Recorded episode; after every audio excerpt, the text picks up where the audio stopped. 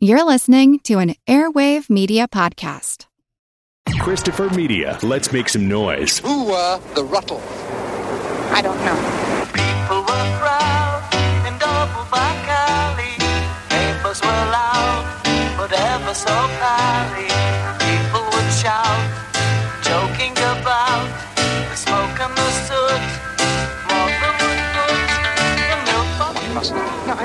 Don't know. Uh, Is it really the Rutles? It might be somebody else. Don't you let me out. You don't let me out. Ow, ow, ow. We're getting wet in a shower because basically we talked it over, Chastity and myself, and we came to the conclusion that uh, civilization was nothing more than an effective sewage system.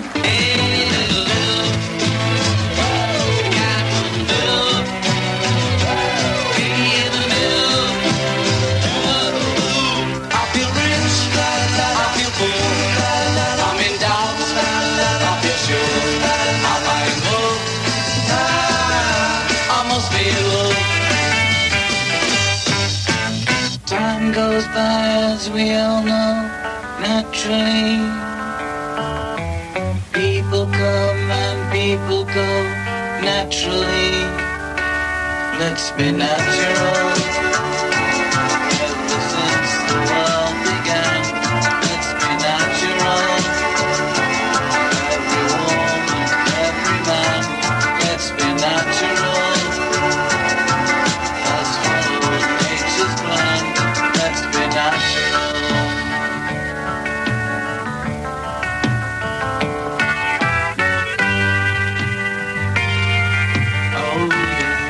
Was that the prefab four, Dirk, Nasty, Stig, and Barry, the Rutles, the singing phenomena who made the 60s what they are today, here it was that indeed they were so...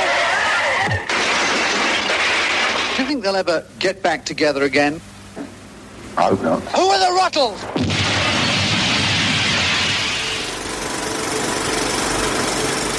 Welcome to the projection booth. I'm your host, Mike White. Joining me is Mr. Skizz Cyzyk. Very stunned. Also back in the booth is Mr. Maurice Bursztynski. Did I say it right that time? You did.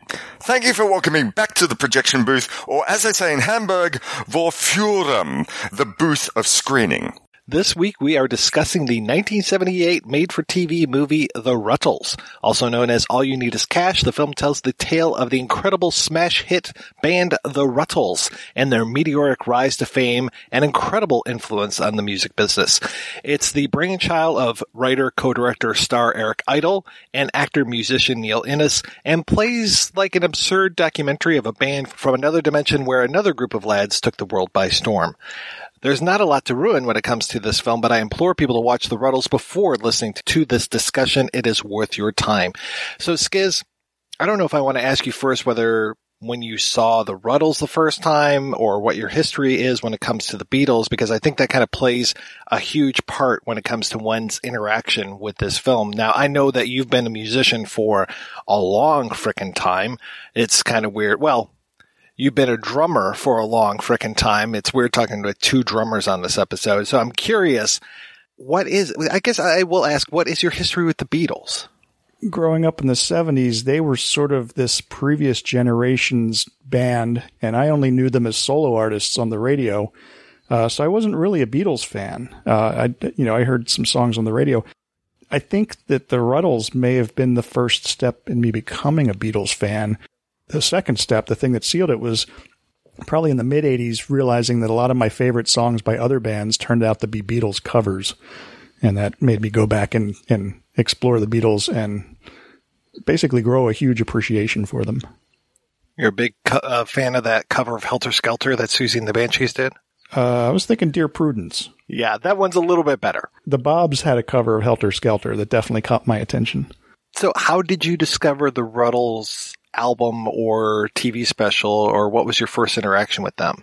I want to say now I, I saw on, on uh, online somewhere that when NBC first aired it, it was up against Charlie's Angels, but for some reason I was thinking that it came on later than that because uh, my, my brother and father and I were watching TV, and I think my brother and I were getting ready to go to bed when a commercial came on saying "Up next," and there was this commercial for this show that we hadn't heard anything about.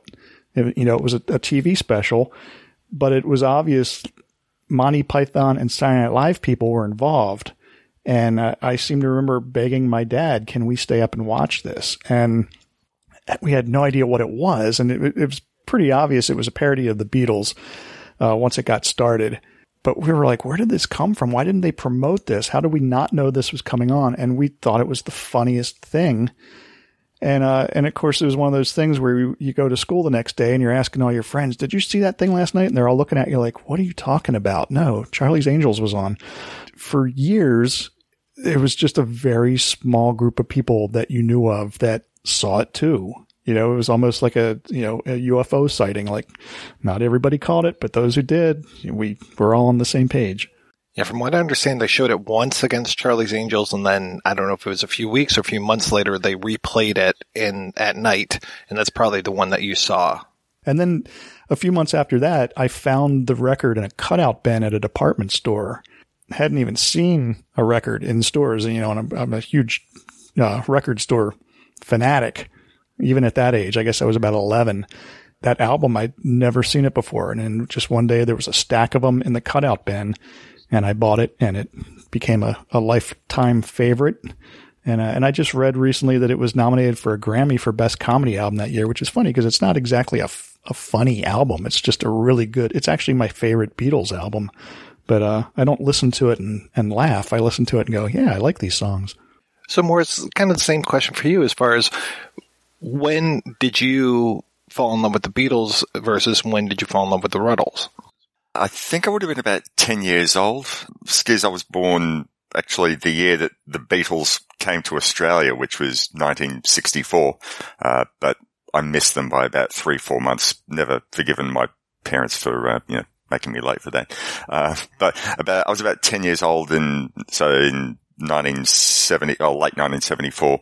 And there was a kid in my class who just came round to visit me and brought over a few records and uh, up until 10 years old, I was listening mainly to classical music. That was a big thing in my house, but you know, my sisters were into some folk music, but this kid brought round the EP of Twist and Shout and that just changed everything for me. And he, I think he also brought round a, an EP which had Penny Lane and Strawberry Fields and to go from that first early rock and roll record to something like that was also a really big mind spin. I couldn't fathom that this was the same band, but immediately after that, all my pocket money went to buying Beatles records.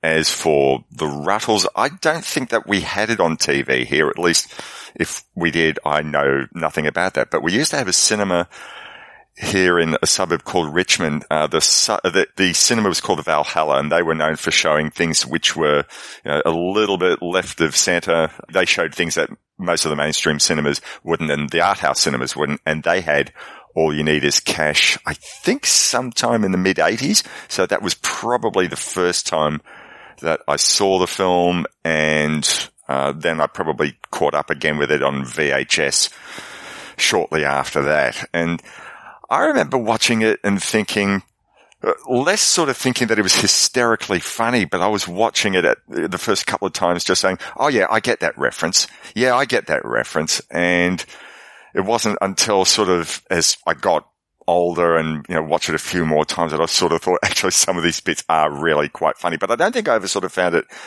bust a gut funny, but just more about, yeah, that's really, really clever classical music was also a big thing in my house growing up, but my mom did have some older records. And I remember when those collections came out, there were a red one and a blue one, and one had the Beatles in their younger days, and one was the exact same shot, but taken a few years later where they were long haired hippie freaks. And listening to those was pretty interesting thing, especially like you were saying, how can the same band have made these songs.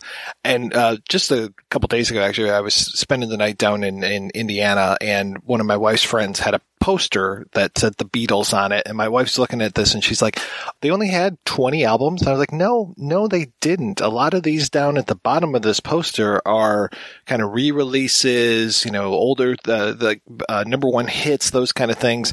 And I was really curious as far as how many albums the Beatles actually had. And please correct me if I'm wrong, fellas, but I'm thinking like 12 official releases. Does that sound about right? What happened was the first albums that were released in America didn't come out on the Capitol label. There was like some small subsidiary. I think it was called, uh, there were, there, well, there were two. There was a, a label called Swan Records and another uh, record label called Vee-Jay Records.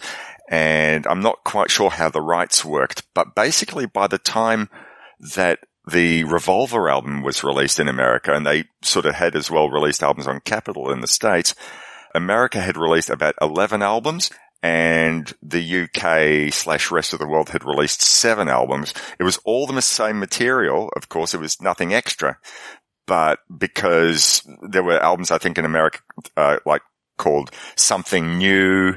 They weren't the official early Beatles album. So when you see like in the Rutles case, the parody of Meet the Rutles, that would have meant nothing in America until like sort of they caught up with the British releases a lot later on because there was no official album called Meet the Beatles. There, was Meet the Beatles, but there wasn't with the Beatles, which was the second British album. So a, a long answer to a short question, but I think that by the time they had dissolved from the UK, we'll count those as the official albums.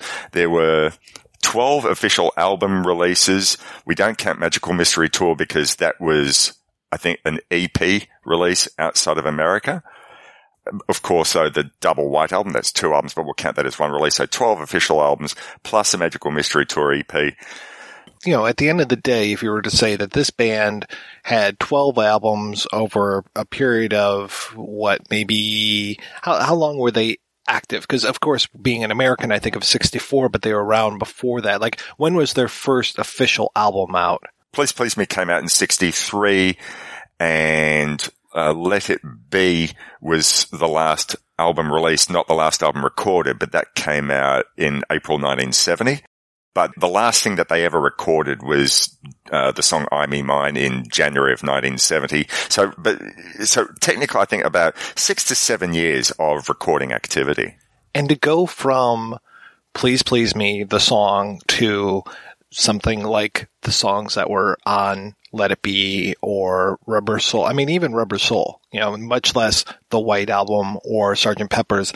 Just the difference between those is so remarkable and it just it's amazing to me that they were able to run that gamut in such a, a, small amount of time. Mean, because like you look at those albums and you're like, who are these guys compared to these guys? You know, who are these guys with the quote unquote long hair? you know, like versus the guys with the really long hair, with the Jesus, you know, looking hair, with the round glasses, with all of this kind of stuff. It's just amazing that they were able to do that. And so 1970, they're, they're breaking up and this comes out in 1978 and I'm very curious what it was like to have seen this in 78 versus now if you were to watch this all of these years later because the Beatles were such I mean, they were such a, a, major impact on popular culture then, and they're such a major impact now, but I don't know if people necessarily realize it when, when it comes to that. So it, it's got to be such a strange experience to watch this now. Now, I didn't see the Rutles, All You Need Is Cash until after 1982 because I think it was you Skizz that actually corrected me because I had said that all You Need Is Cash was a mockumentary of the complete Beatles, the 1982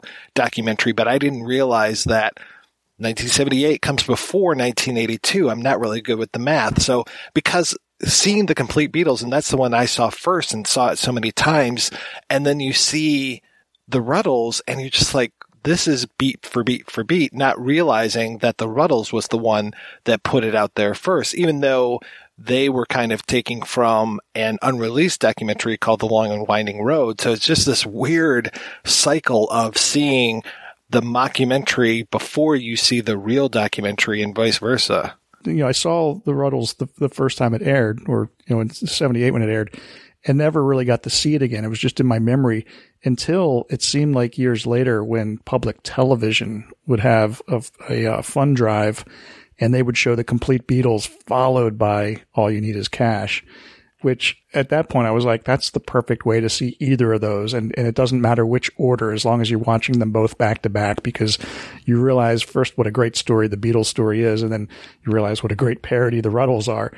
I know what you mean. I, it almost seems like the Rutles was made to parody the complete Beatles, but I almost wonder if the filmmakers behind the complete Beatles were using the Rutles as a framework for how they would make the complete Beatles just so folks know, Maurice talked about this film on uh, See Here, his podcast, where he talks about music and films.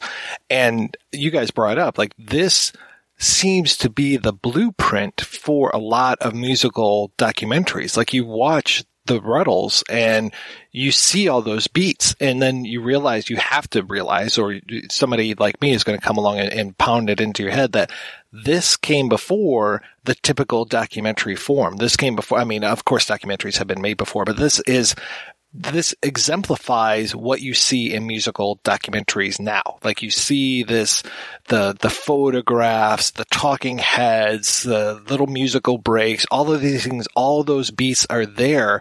So that's what makes this even more spectacular when you watch the complete Beatles and you're just like, oh yeah, this is the way that you tell music documentaries. You see something else and you're just like, oh yeah, this is how you tell a documentary. And then also it's, it's interesting too that Skizz, you just finished a music documentary that took you 19 years to do.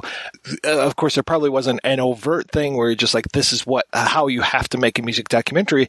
But there's even beats when it comes to that. Like, okay, we're going to give the introduction. We're, then we're going to go into the, the backstory. We're going to give the history. And like, you know, your film, Icepick to the Moon, where you're talking about the Reverend Fred Lane, you know, there's a very I can't say clear end to it, but there's a beginning, a middle, and an end to the film, just like there's a very clear beginning, middle, and end to the Rutles and to the Beatles story. You know, it's it's funny now that you mention all this.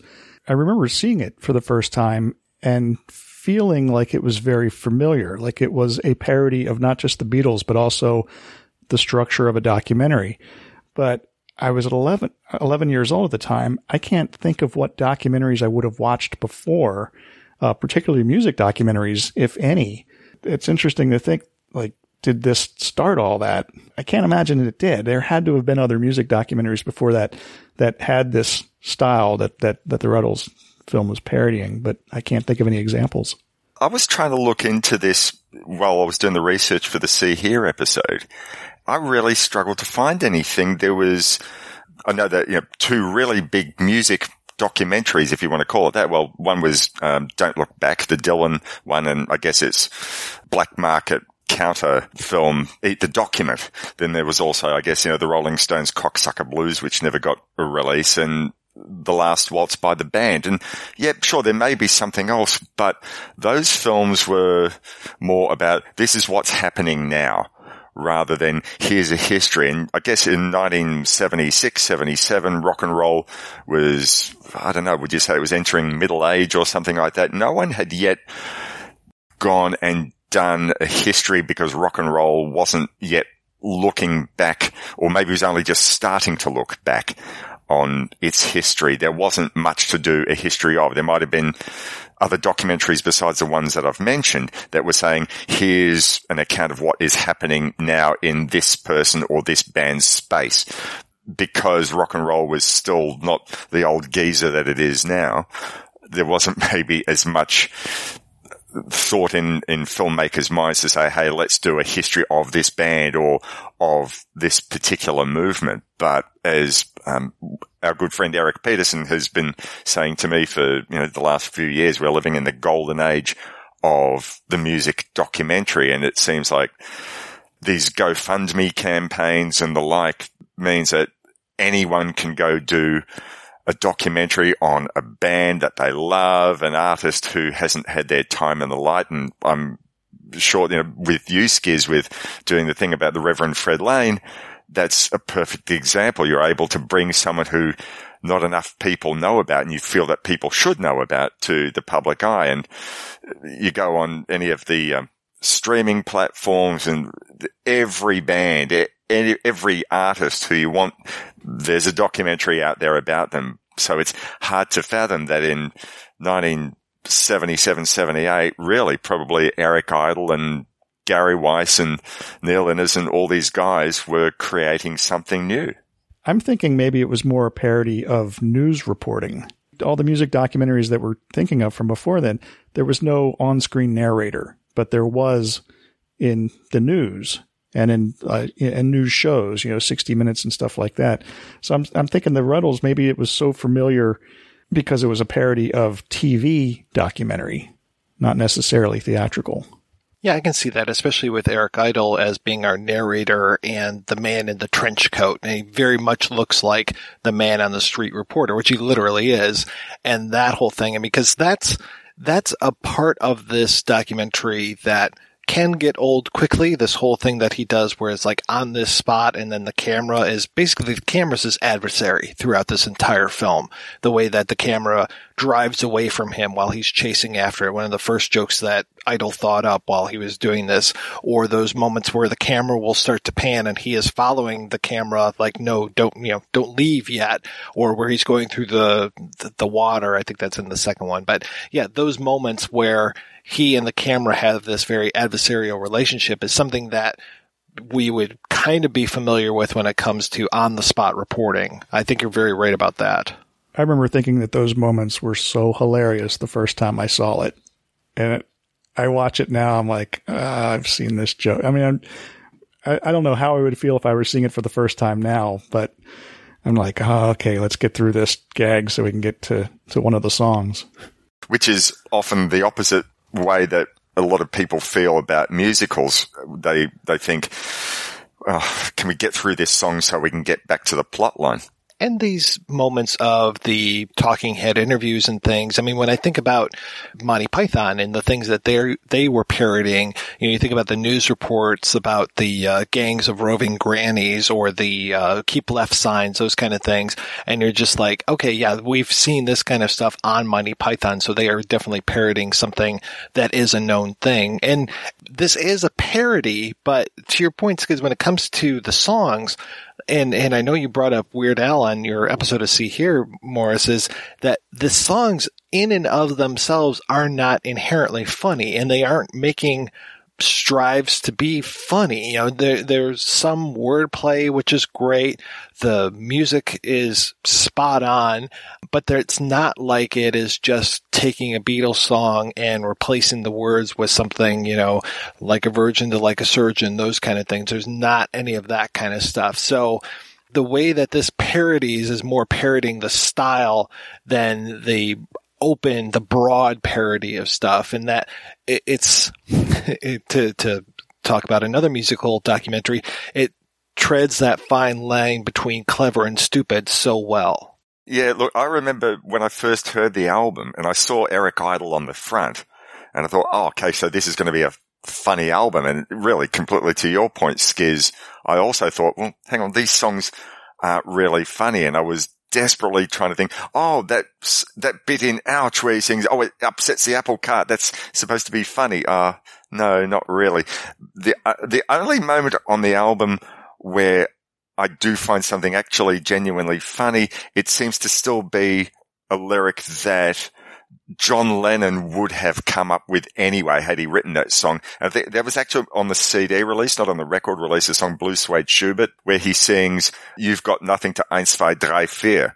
That I always found really clever and very funny, but it's once again a part of Neil Innes's brilliance that he completely got not just, you know, how they wrote a melody or how they made a guitar jangle, but he knew that that was the sort of lyric that feasibly Lennon would have come up with. And I think that's also part of its brilliance. Right, because we know he could write very funny songs. Those Python songs are very, very funny. And some of those are just completely absurdist kind of things. And, and with the Bonzo Doodah band, we also know that he was very great when it came to absurdist lyrics. And this stuff, yeah, it just, it plays so well. Yeah, Cheese and Onions, it's an absurd song, but my God, does it have a fantastic melody? Is it so fun to sing along with? It just everything works with these, and it's not the audio equivalent of a fart joke or anything. Now, I love I love Weird Al Yankovic of 100%. We talked about him before on the UHF uh, episode. And I wish that Weird Al would do a project, something like this, some sort of like a musical type of a project. You know, UHF was fantastic. There weren't a lot of songs in that and there actually probably could have been more. So I'm not shitting on Weird Al when it comes to this stuff. It's just the different variations of parody and satire that you have throughout this. And we've talked about parody and satire on this show many times. And you look at something like the Rutles, and you look at something like, um, you know, it's interesting because the Rutles they didn't get their start on SNL, but there was definitely that SNL influence and they were introduced to America through SNL, through Eric Idle being on there a couple times. And then you look at other things like the Blues Brothers, which was also an SNL thing, or Spinal Tap, which was also an SNL thing, you know.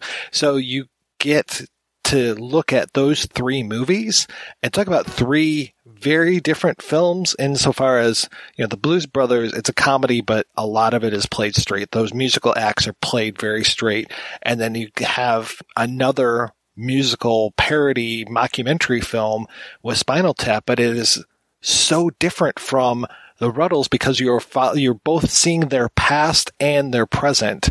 So it, it, plays out in a much different way, and you're getting a lot more uh, concert footage than you are when it comes to the Rutles. So there are many stripes when it comes to parody, and those three films, especially talking about the Rutles and and um, uh, Spinal Tap. This is Spinal Tap. They play with parody so well, and they they just become these really hallmarks of how it's done. I think the other word that I want to use in here is pastiche. And these are definitely parodies, but there's an album from the group XTC, which I absolutely love. They did an album where they changed their names. I can't remember, but they, they came up with suitably funny, Rutlesque type names and they call themselves the Dukes of Stratosphear. And it was Andy Partridge's ambition. He had always wanted, even like in the early days of XTC, to make an album of songs that were psychedelic in nature. If you listen to this album, which has, I think, an EP and an album that they released in tandem, uh, the name of the, the compilation is called, uh, Chips from the Chocolate Fireball. And every song is positively a, oh, this is their kink song. Oh, this is their Stone song and their Beatles song is a tune called Mole from the Ministry. And the thing was the first time I heard that, I thought it was less so much a pastiche on I Am the Walrus, but it sounded to me like it was a pastiche on Piggy in the Middle. So I thought, uh, if you actually watch the film clip of that, it's funny and it's it's more Rutlesque than Beatlesque. So I'd be very surprised if Andy Partridge wasn't a, a huge fan of uh, this film. But that's more pastiche, uh, a love of the music rather than try to send it up. And yet there's still something very funny about the the film clip and um, almost and the way the song pans out as well. I should probably point out that I used to be the drummer for the Bowlermen, which at the time was the world's only known Dukes of Stratosphear tribute band. Oh my goodness. What made you want to do a, a, a, Dukes of Stratosphear tribute band? I mean, did you do any XTC stuff as well? No, it was all Dukes of Stratosphear and other bands that didn't really exist. So we actually covered Cheese and Onions in that band. We did, uh, uh the name's escaping me, the band from Wild in the Streets. It was Max Frost and the Troopers. But yeah, that was all. Uh, I, am in a band right now called the Jennifers, and the Jennifers had been one of my favorite bands in the '90s, and then they broke up, and then I got together a few years later to jam with some of the people who had been in the Jennifers, and we were like, "Well, what do you want to play?" And we were like, "Hey, do we all know the the Dukes of Stratosphear? Let, let's learn a couple of those songs." And it just turned into this tribute band. And then over the course of like a year or two playing that, they decide let's put the Jennifers back together and, uh, and so I've been in the Jennifer since 2001. That's how long ago it was that we did the Bowlermen. So Spinal Tap comes out in 1984 and takes what the Rutles had done and makes it, takes it even farther because like I said, Spinal Tap was still together when that movie was being made. And you see these movies and they play it so well.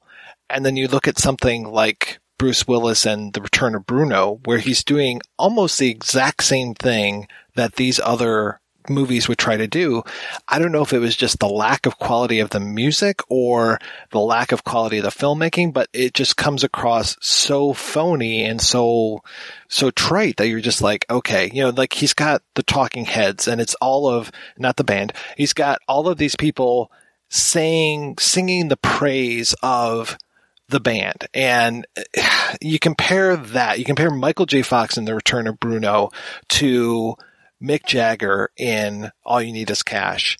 And it is just worlds apart. And I think the biggest secret to that, and you know, you can compare the Mick Jagger and All You Need Is Cash versus Paul Simon and All You Need Is Cash. And I think one of them is definitely much more successful because Jagger is basically replacing the Rutles, you know, the Beatles with the Rutles and saying, I would think a lot of truth to what he's he's talking about, and it comes across so well. Whereas you're just making it up whole cloth when it comes to Michael J. Fox talking about Bruno. I don't think he had anybody else in mind while he was saying that, so it just comes across really super phony. Yeah, I'm a collector from a Bruno file, we call him. There's about 20 of us um, all over the world. There's uh, one guy, uh, uh, Malaysia, Tang, Tangoon, uh, writes me all the time. It Takes the letters about six months to get here, but he uh, he loves Bruno, loves him. I think the language barrier helps. I think Eric Idle was on record as saying that as soon as anyone who they spoke to was able to just talk about the Rutles or, or, be able to talk about the Beatles as the Rutles, they were able to be a little bit more open and honest and say things that, you know, they wouldn't otherwise dare to say about the Beatles, but oh, oh, okay, we have a surrogate. Okay, now I can really say what, what's going on in the back of my mind. So I, I, I think like uh, Mick had gone and said to Eric, well, what do you want me to do? How do you want me to be? And he said, oh, no, no, just be Mick. Oh, okay. Talk about the Beatles. Oh, okay. There's that um, story that Mick Jagger goes and tells, which is, you know, I mean, in the Rutles world, well, everything's true, but of course in the Beatles world, it wouldn't have been so, but maybe it was what Mick had actually thought, where he said, oh, yeah, the, uh, uh, Dirk and Nasty came along to see us and they just wrote a song on the spot and we thought it was crap, so we didn't do it. But, you know, the truth of the matter was, you know, Paul and John did actually come to see them and went off for 10 minutes to the other room and came back with, um, uh, I want to be your man, which I think was their first big hit. So you know, maybe it was just wishful thinking or rewriting history on Mick's part. He was able to say, yes, we rejected the Rutles, but you couldn't reject Lennon and McCartney, Mick. I don't think there were any talking heads in This is Spinal Tap, were there? It was just Marty DiBergi kind of giving us the intro and then taking us more into like the past and the way that they mixed the past in with the present in that documentary I thought was really well done. It's kind of the same thing when it comes to the Rutles. There, there are some talking heads, but it's not overly done. And I think that they do it, they have these voices of authority when they need to and in order to fill some stuff in and especially to have some great running jokes and to have the whole thing about why the Rutles were so popular, which all comes down to their trousers. And that running gag throughout the entire film is just, it's gorgeous. I love that joke. I know that we're going to come later on to the sequel, Can't Buy Me Lunch, but I think that the whole, um, the trousers thing was, had become something of a greatest hit. And, um, yeah, now look, I'll leave it for the second half of the show. The story of the Rutles is the story of the Beatles as if they were from another dimension. And that's one of the things that I like about this documentary so much is that it's looking at these four guys and their story and it's that whole rise to fame and decline. You know, it's just the same thing that you see in so many great movies, so many great stories is where those people, you know, had everything, just all those, those things came together at the right time. They had all of these hours of practice when they were, you know, over in Germany. People didn't necessarily want them to be in Germany, yada, yada. They came together, they did this, then they come back to England, they become these smash sensations, they finally break into America, they have their thing there, and just all of these beats, all of these story points are there. And I was talking before about how familiar are you with the story of the Beatles when it comes to this. And I think now those story points have become so familiar as far as like the guys, the scrappy guys in their garage, and then they get their big break, and then they do this and they do that, that it just becomes like the story of so many band documentaries or so many musical films. I mean, this is, it's the wonders. It's so many things that we've already seen before that, uh, that, you know, that came after this, but really this puts it on the map and puts it into a form that we then again see over and over and over again when it comes to these both fictionalized films and documentaries too. There are some moments that I'm watching in the Rutles film and wondering, well, how many gags does the casual Beatles fan actually get? Do they pick, oh yeah, I know what they're talking about. I mean, there, there's obviously the big things where they go to Buckingham Palace to get the MBE from the Queen. Okay, I think, you know, if you, even a casual acquaintance with Beatles lore would, you'd know that. But, you know, then there are, there are other little things. I was trying to consult with, this fellow Mitch Axelrod. Hello, Mitch, if you're listening. He hosts a terrific Beatles podcast called Fab Four Free for All. And there's this little thing throughout uh, the, well, there's a couple of times in the first film where Eric Idle as Dirk McQuickly uh, does this thing with his hand where he puts his hands together and, and you know, points to his watch and says, yeah, I've got to go to sleep. And, you know, puts his hand, his head on his hands as if it's a pillow and he's got to go to sleep. And I had this feeling that Paul McCartney had really actually done that. I've seen some footage and he said he thinks that might have been in the Maysles Brothers documentary about the Beatles' first trip to the US.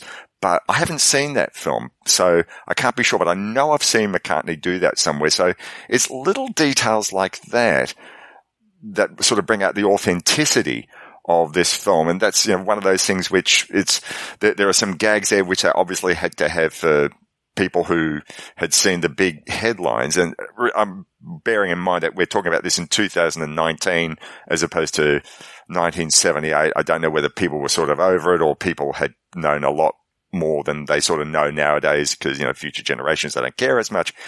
But I like to think that little things like the, the head on the hands was just more the real Beatles nerd thing. And as Eric Idle had been saying in commentaries and in interviews, they had access to George Harrison, who was also telling them little things which the general public might not have known. So you got that mix of the things that everyone knows and the little things which just the Beatles geeks knew. And it, it seems almost like a hard thing to say that during the Beatles era when everyone on the planet knew and loved them, but as they sort of went more to the counterculture and then the years after their existence when the rest of the world found other bands to love that we have to say Beatles geeks because in 1964 and 65, maybe every music listening per- person on the planet was a Beatles geek.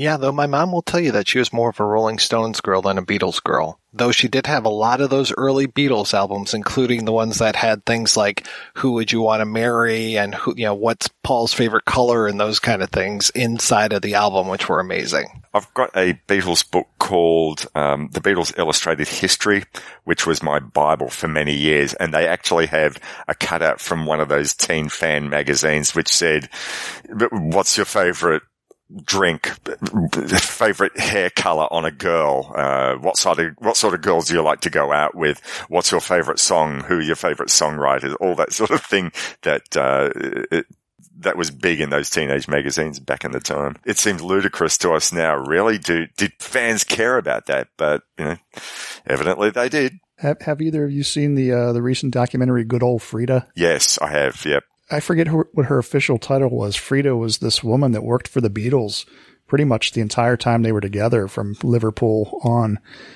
You know, she kind of handled the fan club. She kind of collected hair and gave it to fans and all this stuff. And it's, and, but she completely stayed out of the spotlight. People didn't really know her name. I don't know, for decades. In fact, the, the film was made by, uh, people, uh, there's people in the film, relatives that didn't know of her involvement with the Beatles. Yeah, she, I think, was the one of the few people who all four Beatles stayed in contact with like long after the, they broke up and she was the one who everyone still had something nice to say about. There was no legal issues. She was loyal and faithful to them. She never sort of gave any details away, didn't sort of say, Hey, hey girls, the Beatles are going to be at this particular place at this particular time. Go out and scream, scream your lungs out. She had a position of trust and she maintained that trust for years. And I think like even in the, the latter years, if, you know, McCartney was, in Liverpool or Ringo had come back to Liverpool. We're talking like, you know, in, in the 21st century, they'd stop by and see Frida. She was the one that they loved and was definitely a worthy subject of a documentary. It was a really good film, as I remember. I love those little things like Barry Wom, the drummer from the Rutles, wanting to open up a um, a barbershop or have, what was it? He wants a he wants to be a hairdresser or two. He wants to be two or hairdressers. Two. Yes. Which then I think comes back as the haberdasher in uh, This is Spinal Tap. What size do you wear, sir? And then you answer me. Seven and a quarter. I think we have that. But that and and then you watch the complete Beatles and you see Ringo talking about wanting to be a hairdresser and open up a salon and that s- clip of him and I don't know what that clip is from of him walking through the hair salon. What is that? Don't know. I don't. I mean, maybe that was one of those uh, Pathé News type of things. But yeah, I mean, the, sometimes you don't need to alter the truth. Sometimes the truth is funny enough first and foremost, and I'm sorry if I'm a broken record when it comes to this, but The Rutles is a great documentary. And then it just slides that humor in. The things that we were saying, like the music is not a outright out and out parody, but you listen to these songs and you're like, oh, okay, that is a, you know, that sounds kind of similar to a day in the life. That sounds very similar to I am the walrus. That sounds a little bit like this. Or what you were saying more is as far as that's the guitar sound from this one, but yet it's more the chorus from this song. So yeah, that pastiche of all of those different pieces coming together and just working so well. And like you said before, Skizz, this album, the Rutles album is so darn good that you can watch it without needing to know even who the Rutles were and just enjoy the music. And I'm curious when it comes to the Rutles songs, what what are your favorites? Morris, what's your favorite Rutles song? I've got a soft spot for some of the early style stuff as well as the later stuff, which I think probably would be more people's picks. But I'd, I'd probably say that I Must Be in Love, which I think was the one that started it all on Rutland Weekend Television, is a big favourite, and probably from the latest stuff, uh, Double Back Alley and Piggy in the Middle would be uh, my other two favourites. So yeah, those. I mean, I, I love it all, but yeah, those three are definitely highlights for me from that album. I asked for one, you give me three. That's okay. That's all right. Uh, it's, it's what Beatles fans. It's what Beatles fans do. Uh, Rutle fans do. Kind of like trying to pick a favorite Beatles song. I, I don't know that I could do it, but uh, with the Rutles, I guess the one song that I have covered in at least two bands now, Cheese and Onions, would have to be my favorite.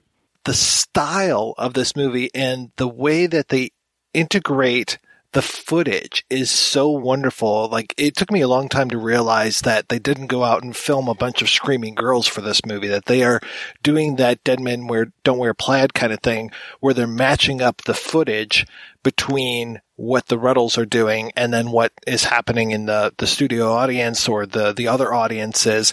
And just that, that way that they make the film look old or they'll match the grain, they'll match the lighting and just really do this and, and just the attention to detail when it comes to like the album covers. I mean, now with, you know, Photoshop and what we have today, it would be pretty darn easy to recreate these album covers. But for them in 1978 doing this, I mean, it must have been so much work to put everything together. The costumes, the luggage, everything looks so perfect that they didn't have to do this, but those details and that attention to detail, I think is what makes it so that here we are in 2019 still talking about this movie from all these years ago, from 40, you know, it's stunning to, to look at all of those things and be like, wow, they, this was not put together in an afternoon. You know, this is a, a 66 when it ran on TV, 76 minute movie and that they put so much attention into this. It's really stunning. Yeah, I think Idle said it, it was made in like six weeks. I think something like that. That's crazy. Yeah, but that might be the filming, not just the pre- not the prep work. The prep work might have taken longer because you know you mentioned Mike about the about the costumes and things like even the attention to detail on when they're doing get up and go at on, on the um, the surrogate Apple uh, rooftop, and they're wearing the same clothes that the Beatles wore on the, the, the Apple rooftop. Uh, right, you know, Barry's jacket. Everything looks the same. I can't even imagine how much he must have studied that footage of the Beatles. I mean, it's not like now where you can just YouTube something or Google something and find photos of these things and be able to be like, okay, yeah, that, that color jacket, that color pants, the, you know, this style of this and that and the other thing. I mean, just to go through that, that footage and be able to take all those notes and be able to recreate all that stuff, you know, in 1978 is just, it's, it's crazy to think that they had the ability to do all that stuff. And, and, you know, like I said, to match the grain of these things. I mean, it looks, yes, there's some differences and everything, but it sure looks great. And, and you know, you, you brought up Yellow Submarine, the style of the animation, just to animate that sequence of cheese and onions. I mean, it, it looks brilliant and it plays so wonderfully. I'd long wondered who was behind that animated sequence because all the attention to detail would have been one thing if they'd drawn the characters in a similar style, but they go for the same level of thinking. I think like early on in Cheese and Onions where you see these characters, uh, I think there's a, a, woman who takes an ice cream cone and pushes it at her head repeatedly. And that's similar to like in the Eleanor Rigby sequence in Yellow Submarine where you see footballers kicking the football in a, I think in a rotoscoped sort of fashion. You look at the credits at the end of the film and it just says, I think, Little Big Films of London, but there's nowhere that I could find on the internet that said, well, who is this group, the Little Big Films? I thought there must have been someone who'd worked for King Features, which had been behind Yellow Submarine, who worked in this. Is no way that they could have just imitated that. And I think in the Q and A that you uh, sent us, Mike, where there's um, everyone, I think, apart from Rikki Fataar, who appears at a, a screening of um, All You Need Is Cash, and someone from the audience, thank goodness, asked that question: who was behind it? And they said that it was, I think, a fellow called Tony White who had worked on uh, Yellow Submarine. It, it, just makes complete sense that they would have had to have gone and consulted someone on that film to get that level of authenticity. I don't think they could have done it without it. I mean, there, there, was a lot of research, obviously, that went into the making of the film, but animation is a completely different beast altogether. And,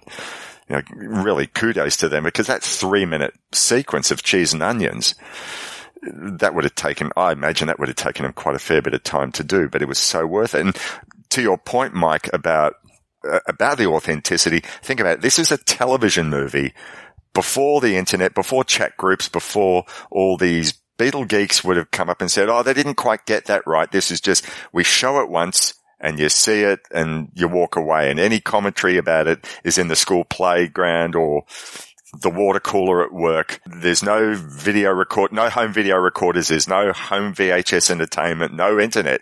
So the fact that they put all this level of detail for a, what would have been presumably a one-off screening telemovie was just amazing. Yeah, I'm trying to think of any other TV specials from the 70s that I would go out and buy on Blu-ray and watch every couple of years maybe the Steve Martin TV specials, which Gary Weis also had a hand in some of those too. And I did. So, I went out and bought those. But I can't think of too many other TV specials uh, of this. I mean, you know, TV movies, yes, and TV movies, some of those were masterfully done. But as far as a special like this, something so short and everything, and it, it's interesting because because you were on the Nothing Lasts Forever episode, I believe, and that was another director who had a, a, similar pedigree as far as working for SNL, having a lot of SNL actors in there, and this having the SNL connection is is interesting too. And when you start to see SNL actors pop up, it is this really kind of a nice marriage between some Python-esque humor and SNL humor, which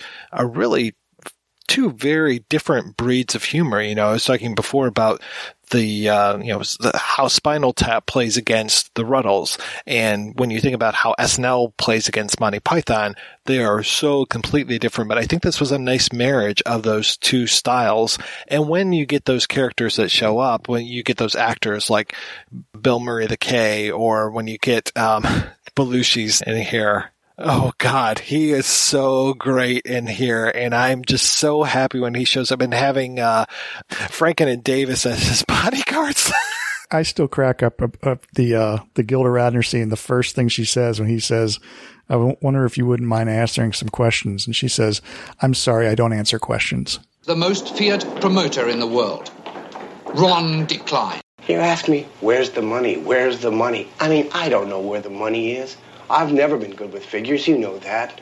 I don't know anything about math. It was never my good subject. I don't know where the money is, but if you need money, I'll give you money. But this, this really surprises me. I'm really shocked. Because I thought we had something here a lot stronger than just business. I mean, you know, I love you more than I love my own family. I do. I want to protect you. I want to help you. I want to protect you from the outside world. Protect you, protect you from people like me, you know. And I think I'm doing a good job. Allen Klein is a subject rife for uh, for parody. You know, a lot of people place the the blame of uh, the Beatles breaking up on Yoko Ono, but I think Allen Klein had a fair bit to do with that as well. I mean, Allen Klein, you know, I, I cursed his name many times throughout the years, being a fan of Alejandro Jodorowsky and just the way that he sat on those on Jodorowsky's movies. You know, I don't know if a lot of people realize that.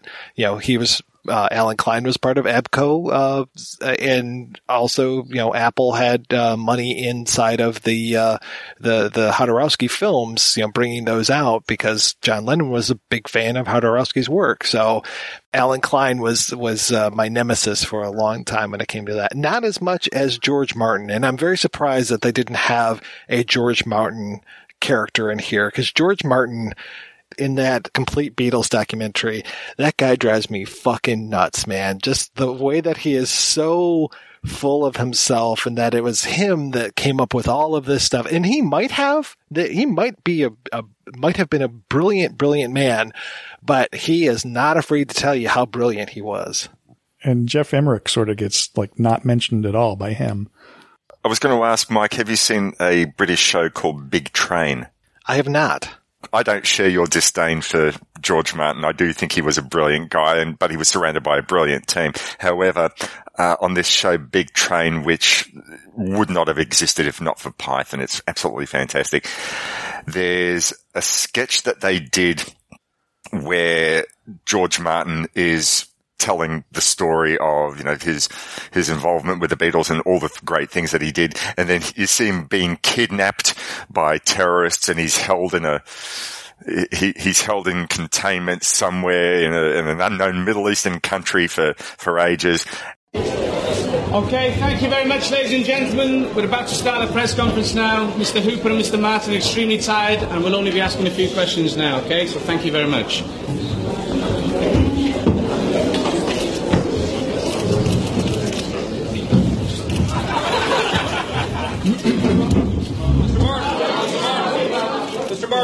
Mr. Martin, were you ever afraid for your life? Well, the Beatles certainly never took drugs in front of me. Um, I was always vehemently against the drugs scene, particularly the heavier stuff, heroin, LSD. And having said that, when we were in the studios, quite often the lads would nip off to the loo for 10 minutes, smoke a bit of pot, come back wreathed in smiles, there'd be a bit of giggling and horseplay, and then we'd carry on with work. But generally, I tended to turn a blind eye.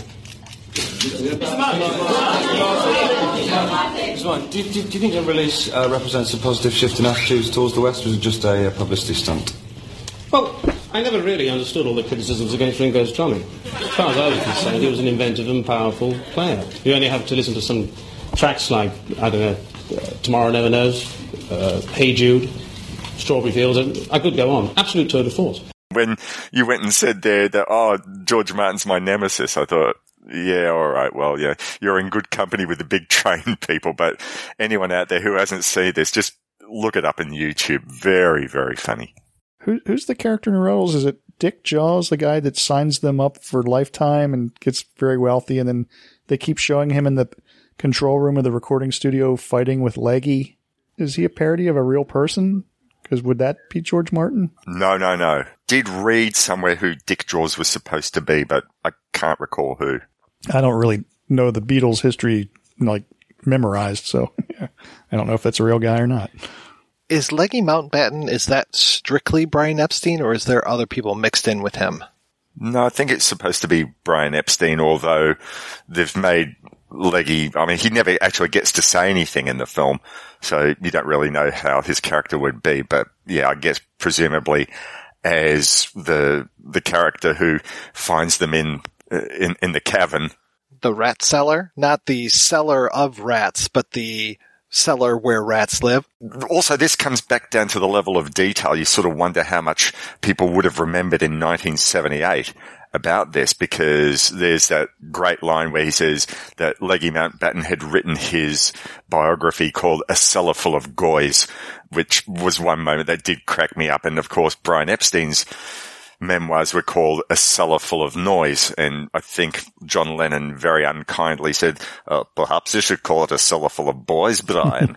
but, and, and then of course there was the moment later on where the Rutles are under the spell of um, Arthur Sultan, which was I thought particularly inspired. And they say, "Oh, he's he's gone and uh, he, he he's left us. Oh no, we're absolutely stunned. He's emigrated to Australia." And that that whole we're stunned. We don't know what to think after you know, the news of uh, Brian having uh, committed suicide there was a very similar sort of press conference with, uh, I think George and John, where they're both saying, well, we're absolutely stunned. We can't believe it. I was so happy to find out that Henry Woolf, uh, the uh, Arthur Sultan character, is the same guy who played the photographer in Rocky Horror Picture Show. Oh yeah, I didn't recognize him. Now you mentioned it.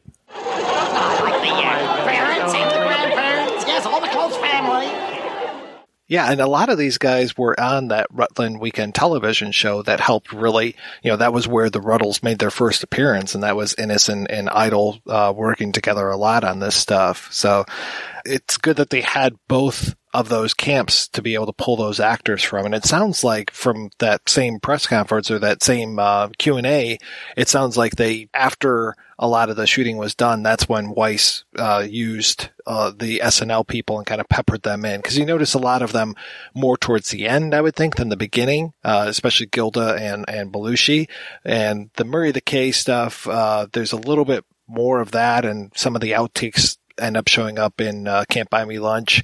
And then poor Dan Aykroyd, it sounds like he actually had a longer part to it uh, that uh, Eric Idle just keeps badgering Brian Thigh, the, the guy who didn't sign the Rutles, until he ends up committing suicide. Did you guys read this?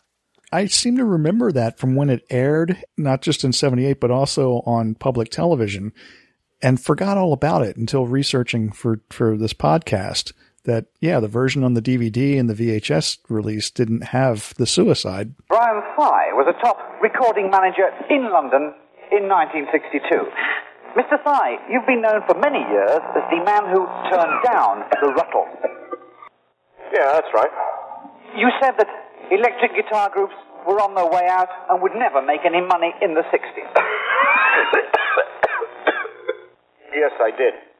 So you turned down all those millions of dollars worth of sales. You turn down all those thousands upon thousands of singles, all those gold discs.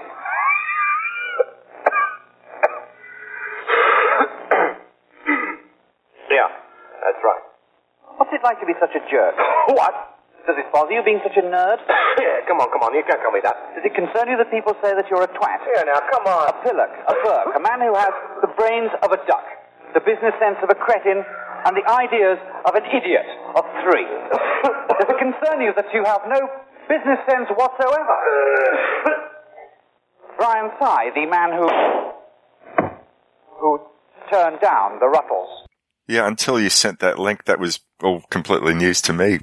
Once again, that is based on a character. I think it was a fellow called Dick Rowe who ran Decca Records. I mean, every company had rejected the Beatles before they were taken on by EMI, but Decca had given them the opportunity to record a series of demos and you can get that bootlegged. I think it's about the one thing that the Beatles haven't gone and remastered and taken out of the garage. Uh, but there was a series of songs that they recorded as a demo, I think, which might have even had Pete Best on drums.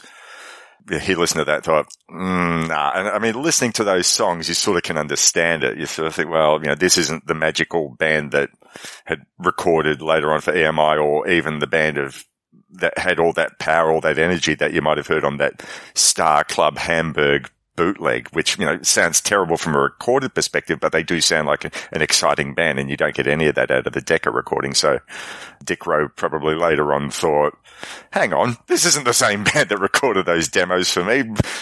Why, uh, why did I reject these guys? So.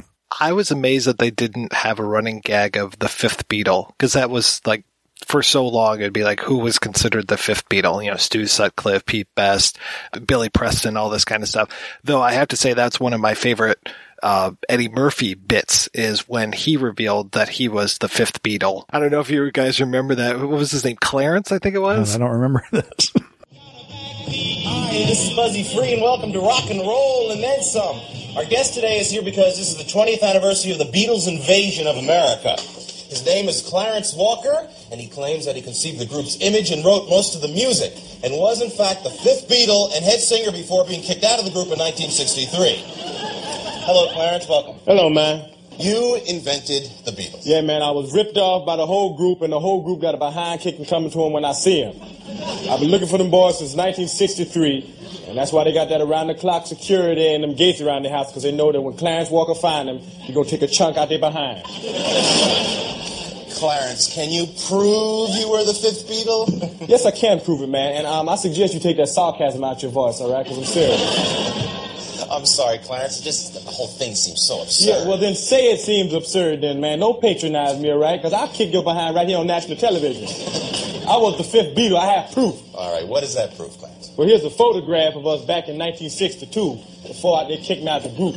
Well, now, I never heard any saxophone. I see you're holding a saxophone there. I never heard any sax on any early Beatle music. Is you crazy, man? Most of them early songs was mostly sax, man. But they stole it from me. What they did, they took my voice out, they took the saxophone out, and was gone, all right? I brought some of the early music, and I have it in a medley form so you can listen to it. You can hear us in our original jam session. Listen to the original Beatles here. Listen up. Love me, do so sexy. Love me, Clarence, Give Clarence, I gotta tell you, I really didn't prove anything. I mean, you're gonna dub that over. I'm sorry. I didn't dub that over, man. That's the original music. If you want to hear something else, just to prove that they stole it from me and they know that they ripped me off, I can play this thing backwards and you can hear them talking about it. You hear John Lennon, I play it in reverse. Listen very close. Listen.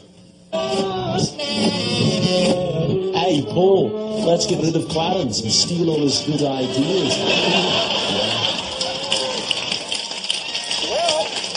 I'll tell you, Clarence, you convinced me, and I hope you get everything that you deserve. Well, thanks a lot, man. You see, I don't want much. I'm very modest, man. You know, all I want to do is get my rent straight, get my head together. All I need is about seven grand, seventy-two hundred dollars to get straight. That's all I want. I ain't greedy. Dollars to get straight. Seven grand is all I need. Oh, I ain't well, greedy. that's it. Thank you, But they got behind Seven kickings coming to me. Good luck to you. This is I Buzz want you Free. to know a chunk out of each of yours, man. I want you to know a chunk out of each of yours, man. There's the um, great session and jazz and funk drummer Bernard Purdy, who I think in the last few years has been going around saying that he was the fifth Beatle and all those early Beatles records, it's not Ringo drumming because he couldn't drum for shit. And it's me being the drummer on those early Beatles records. So that's what sort of brought that, when I saw that Eddie Murphy thing, it brought back uh, Bernard Purdie's claims to mind. And I'm not sure if he's still making that claim, but he's a very charismatic guy and, and, and an amazing drummer. But no, Bernard, I don't think that's you on those recordings. So he's not blind lemon peel. Blind Lemon Rattling. Oh, that, that's, yeah, he also said that he was an influence on Frank Sinatra.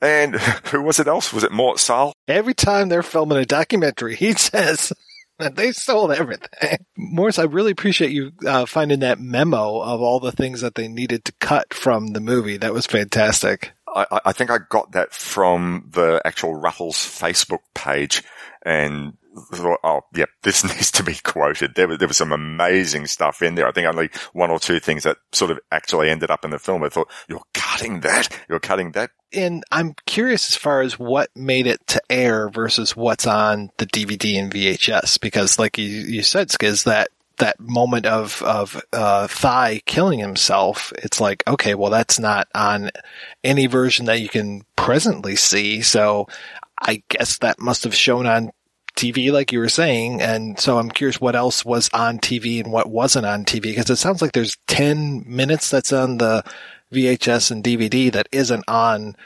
wasn't in the TV broadcast, but then, you know, it's like a give and take as far as what was there and what wasn't. Yeah, I, I'd be curious to uh, to know what the differences are because it, it does make me think that there were things that I saw on TV that I don't see on the DVD. You would think it would be the other way around. I don't know for sure, and that just that suicide is the only thing that I'd forgotten all about it, you know, until this past week, and I was like, oh yeah, I remember this. Like I remember being kind of creeped out by it, but uh, but I do remember it. I, I, I don't really remember him saying using the word asshole on TV. I think that I really like, don't think that mind. they would have uh, shown that had that on TV unless it was bleeped. And it I have to say bleeped, that where the scene ends makes total sense. Ending it with "How does it feel to be such an asshole?" and then cut. Really, it's a it's a it's a good cut. Uh, so let's see. Um, page five of the script. This is to Lorne Michaels from Jay Ottley, and this is the uh, subject late night movie. All you need is cash. The life story of the Rutles by Eric Idle from July 25th, 1977. And I won't read everything, but on page five, delete quote old peeling large breasted ladies pics. Page eight, delete while his father was so stuck up he wore swimming swimming trunks in the bath to stop him from looking down on the unemployed, which I love that. Thank goodness that made it into the film. Yeah, that made it in. Uh, here and throughout, the character Leggy Mountbatten must not be p- played as a gay stereotype. Page 9, the tight trousers must not display bulging crotches. Page 10, delete asshole. Page 12, delete I've been in the garment trade and I knew a thing or two about inside legs and these were winners which also is there, right? Page 16. Are the inaudible portions of the Jagger interview available? Please forward interviewers' questions to be filmed. Okay. Uh, page 17. Delete Palladium. Uh, delete Warwick Hotel on page 30. Delete Rolling Stones. Okay. Uh, on page 34. Page 43. Delete fucking. Okay. Uh, I can see that page 45A, caution on staging, quote, he keeps treading in dung. Page 45A, quote, all the men run out and stand behind a hedge. Please make a, it a tall hedge and no unzipping of fly or sound of effect, sound effects of urination. And then page 50B, see cover Stig with no trousers. Stig must be adequately clothed for television. So those were some of the highlights from uh, the the censor memo. It looks like. Man, yeah, I want to uh, see that. I mean, with all the things script? that Eric Idle has cashed in on over the years, you would think that a book of the original script, and especially because he talked about the original treatment that he wrote, and he put in pictures from the Beatles and, and was basically saying like this will be like this and this will be like that. And that's the one that he gave to Lorne Michaels that got approved before he went and wrote the whole thing out. I would love to see both of those. It seems like a book of all things Rutles is. is I thought for sure there would have been one. I kept looking for something like that because I was like, okay, well, where is it? Where's the coffee table book that has all the album covers in it? And, you know, you can go out to like the Rutles Wikipedia and it's all written as if these things were real and they have all of the tracks for all of the albums and what was released on the CD versus on the album and all, all these kind of things. And then you look and it's like almost every album release date is April 1st. So it's like, okay, none of this stuff is real, but it is done so well that again, you would think that there would be a compilation of this that we would get those things like like looking at the uh, the even the the CD for the um, Spinal Tap, and you see all those other album covers, and you see Shit Sandwich and all those th- kind of things. It's like okay, those exist someplace, but I want to see you know the whole history of the Rutles written up like this. I mean, even a book version of the Rutles as if they were real, as well as a book version of the Rutles, the phenomenon that we're discussing. I mean, either of those books or a book that does both of those, I would pre-order that. All right, guys, we're going to take a break and play a pair of interviews. The first is with the Rutles co-director Gary Weis, and the second is with Ron Nasty himself, Neil Innes. And we'll be back with both of those right after these brief messages. It's not easy having a good time. And it's not cheap either. Every week, the projection booth brings you a new show, possibly even two, focusing on all genres of cinema. If you've sat through the seven hour Conan episode, the six hour Star Wars episode, or even the hour long Superbman episode, you know that Mike and his co-host put forth a lot of work into researching the movies, tracking down the interview subjects, and putting together one of the best podcasts on the internet. Now I'm asking you if you can repay all that hard work by giving back to the projection booth. The show has a Patreon fundraiser at Patreon that's P-A-T-R-E-O-N dot com forward slash projection booth. You can donate as little as a dollar a month. That's $12 a year. At least 50 great shows and two terrible ones. That's the price of two matinee tickets. Now isn't the projection booth worth it? Once again, that's patreon.com slash projection booth. Donate today. It's the right thing to do.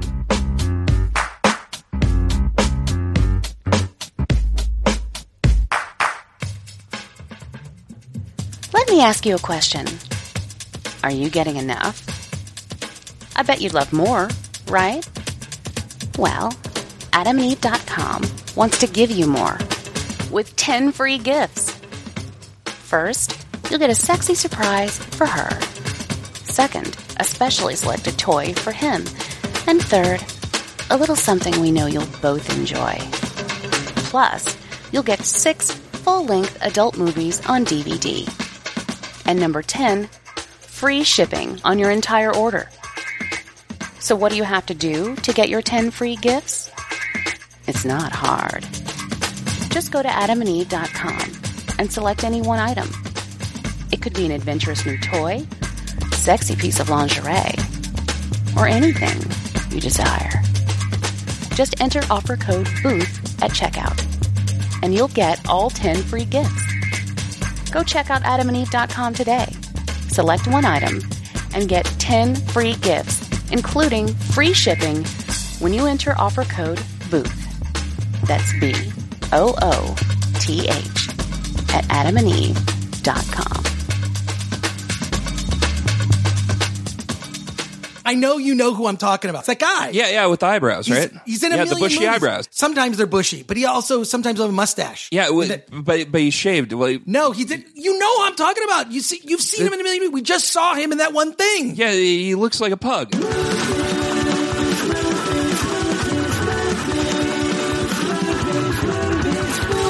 Listen to me, Chris Gore, and Anthony Ray Bench on the Film Threat podcast. You got questions. Sometimes we have the answers. I'm Chris Cooling from Forgotten TV, and you're listening to The Projection Booth, the ultimate movie podcast. How did you end up getting into the business, into show business? I was uh, a beach bum, and I lived in Hawaii, and I was a surfer type, not a gremlin surfer type, but I surfed, and I lived in Hawaii, and I played volleyball. That's why I went over there to play for this team. My point is, I came back, and I was hanging out on the beach, and I met Sharon Peckinpah, Sam Peckinpah's daughter. I got friendly with her. We started living together. She was in high school. I was about 20 some odd. We actually lived together in her mother's house. Sam and Marie were separated. I lived with in the mother's house. Of course, I met Sam. I took still photographs at the time, just, you know, for my own thing, just crazy things and this and that. Sam saw them and he liked them. And of course, I knew him too because I was with the daughter he asked me if I'd like to make a film about the making of his next film, and this was a film following the Wild Bunch called Cable Hogue. So I uh, got a camera and my camera assistant, and we went out to the desert. And we drove out there in an old, uh, regular old Volkswagen. He bought me an Arriflex, an Aries, a great little camera. I uh, began my filmmaking career, as it were. I was very fortunate. One is is because I shot reams and reams of film on this little documentary on Cable Hogue, and I brothers. So I had all these old timers and people coming by and talking to me, and me showing them the stuff. And I wouldn't cut there; I'd cut down. down. Why is that? Well, you know, the motion. Anyway, I uh, was great. I had a full-on education in the year that I probably took in making the film. I ended up uh, making it with a guy named Gil Dennis. I don't know what's happened to Gil. He was a screenwriter. And Sam thought I could use a little narrative help or whatever it was, you know. You didn't fuck around with Sam. He was the boss. And I was a kind of a hippie at the time, not kind of. I was a full on hippie with hair and whether I had a beard at those days, I don't know.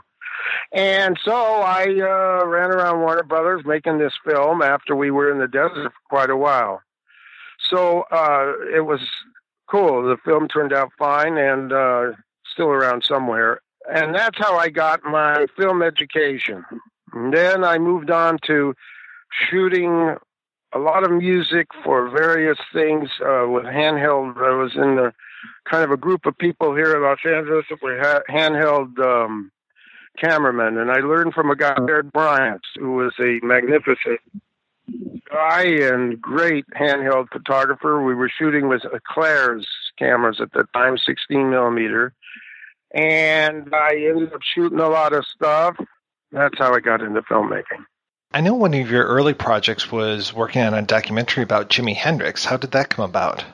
In the 70s, and um, Hendrix had died, and it came about through, as I recall, mind you, this is a while back, and I've been lived a lot of film stuff, and so some of this I'm a little vague, but on that one, there's a friend of mine, uh, Joe Boyd, who worked. I don't know whether he was working at Warner's at the time in the music department, but Mo Ostin, the head of Warner Music, was maybe even signed Hendrix. I'm not quite sure. Terrific man, Mo Ostin. He and Joe, I don't know whether Joe came to me or how it all happened actually, but I ended up collaborating with him and a guy named John Head who did the research. Mo wanted to make the film because the, the music track alone would have paid for it. In those days, the budget was very small, which I've forgotten what it is, but it, you know what I mean. And uh, he figured he couldn't, so he talked to the film department, and they didn't care. You know, they'll release it. So we took quite a while, and the research was we had giant card catalogs, of which I think I still have. I've been contacted about them. When, but we got every piece of film there was on Hendrix, every still, everything, and found out, you know, researched, you know, his friends, his girlfriends, his this, his that, and we went out and made the film.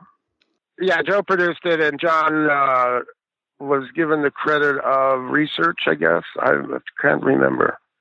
But anyway, yeah, and I directed it, and we went, and we went to England and traveled around the United States, went to his army base, went to all kinds of places to get the scoop, and um, we made it, and it. Um, I don't know whether it went into general release, I guess, for a little while. It got popular, like in midnight showings, you know, that kind of film.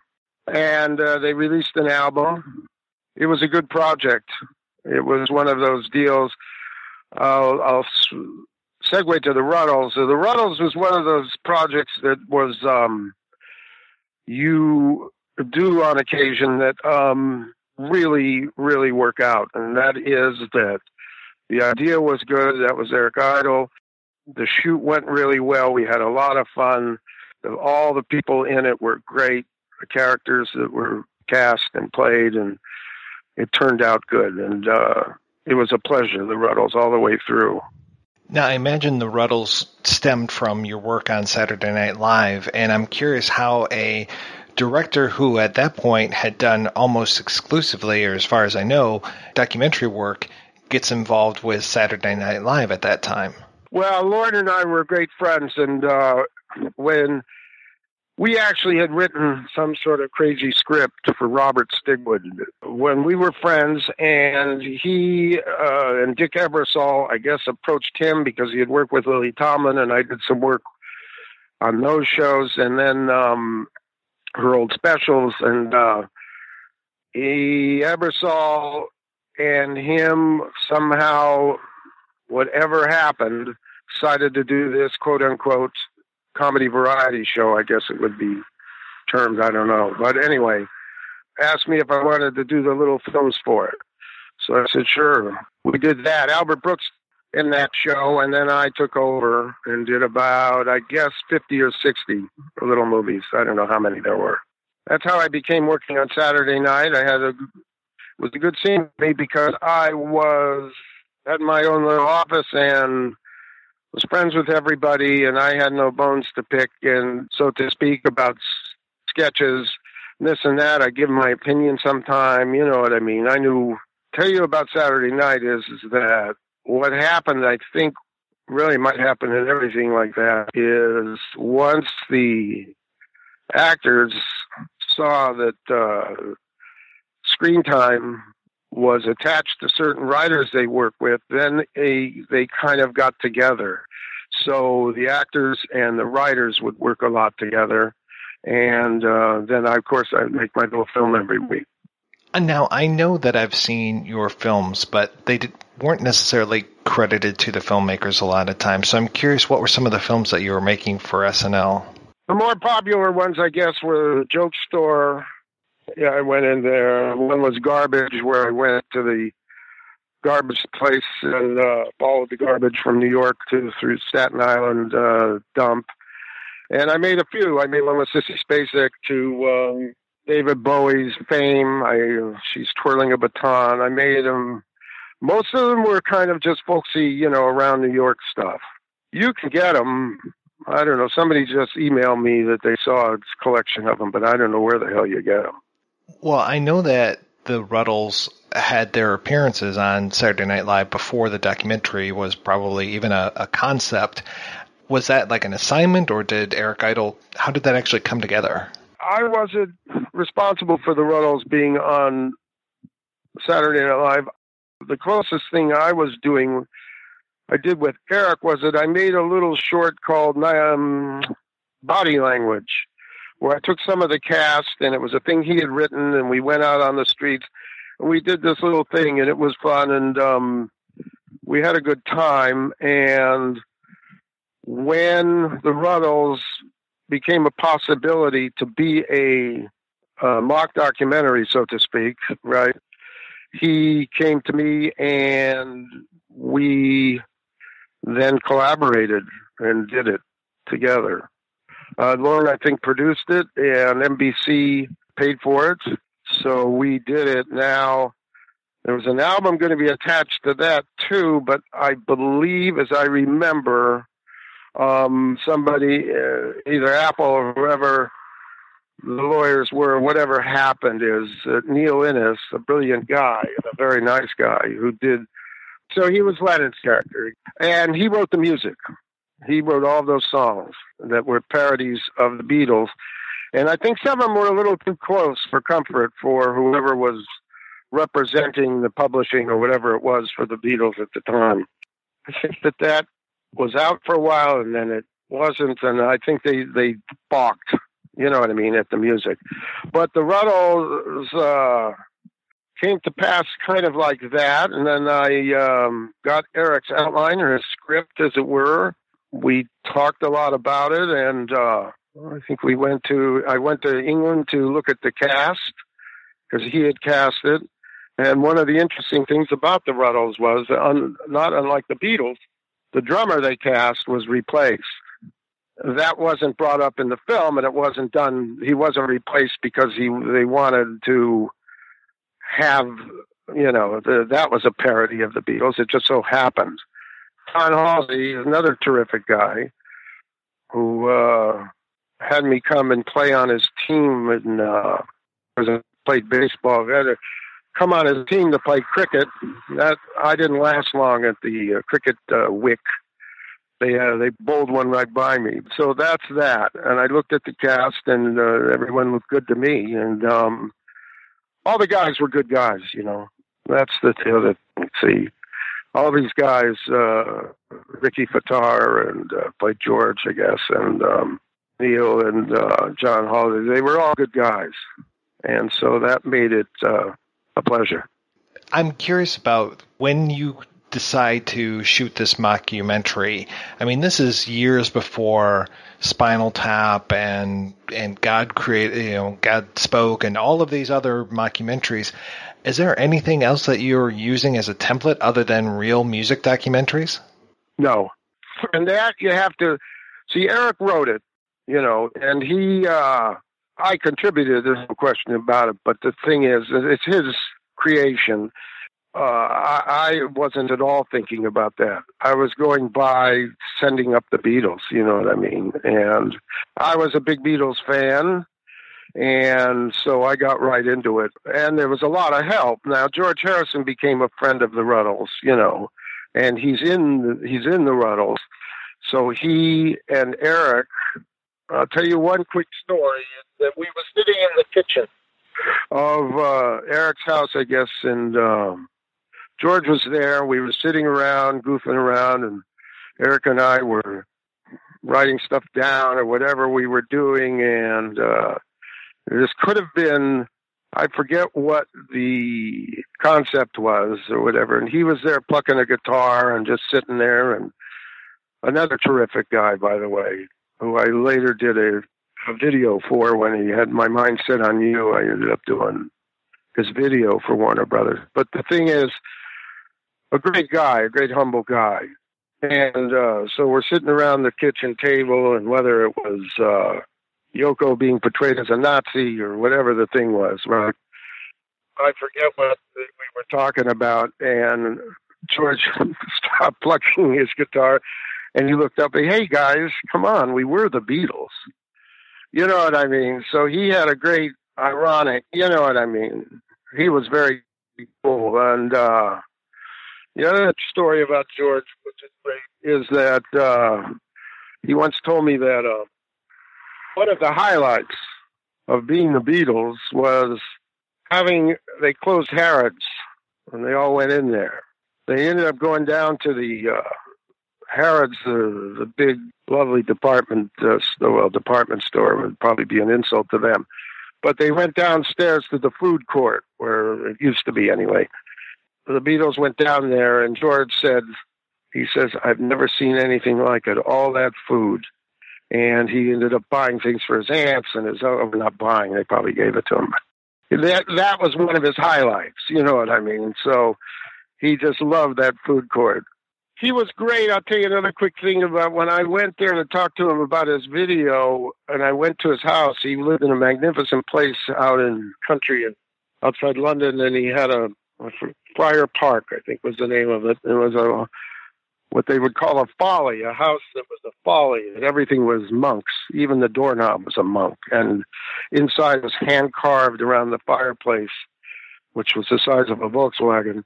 There were hardwood carvings of monks doing weird things. It was a, a great place. In the back was a big folly. The yard was all kinds of bridges and tunnels, and this is what they call a folly in England, anyway he uh, had a studio up there on his floor. One of the, I think it was a couple stories, and on the t- top floor, he had a great studio, a little one, you know, for him to do demo whatever he would do in there.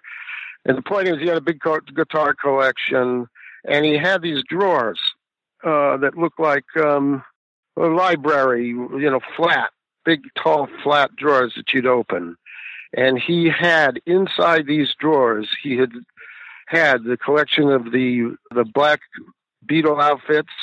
You know what I mean? They were hanging in the closet actually. All the boots all lined up. It was all very pristine and neat. He had invitations from the Queen and whatever he had, and he had this enormous beetle collection of beautiful things. So he he uh, enjoyed being a Beatle. All the hassles it might have brought, as you could see in some of that stock footage. So in the runnels. Anyway, a great guy. I don't recall there being any template. We didn't say, "Oh, well, Woodstock would have done." Well, I forgot. You know what I mean? It was nothing like that. We just made it as a film, and as I say, uh, following Eric's uh, lead is with the outline or script that he had that we screwed around with. But anyway, we just made it. You have so many different eras being shown in the the film it must have been such a struggle to make the movie look like it was going through different periods. To tell you the truth, I don't remember struggling.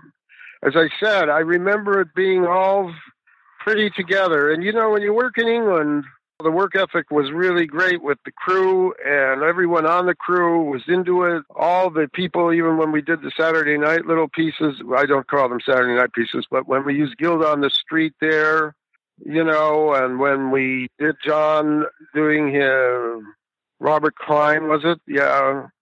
All everyone was into it. Maybe it was the time we shot it, the youth of, so to speak, youth of everyone who had just enough experience. I'm talking about, say, the you know, the creative crew of the group.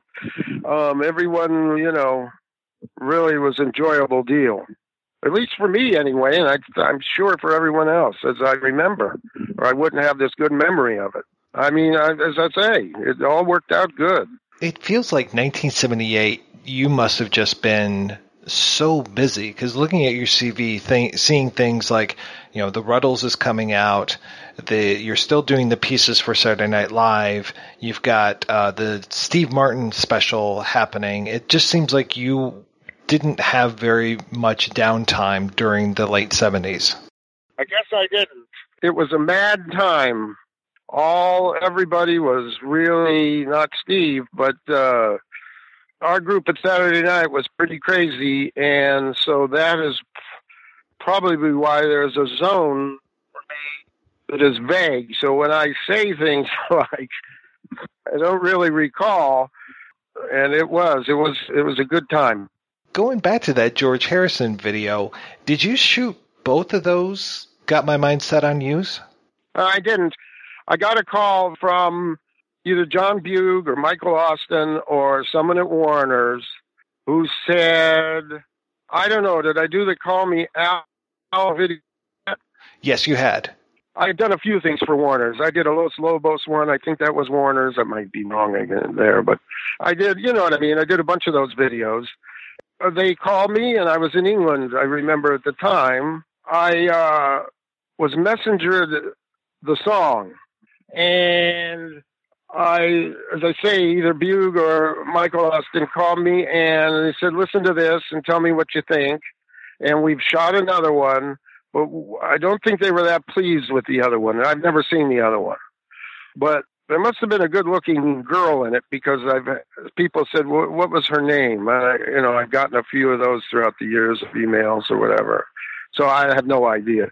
But um, and I listened to it, and then um, I came up with this idea. You know what I mean? How I did, I can't. You know, don't know the narrative of that, how or, or what the stages were, and I kind of told them and uh, they were pretty.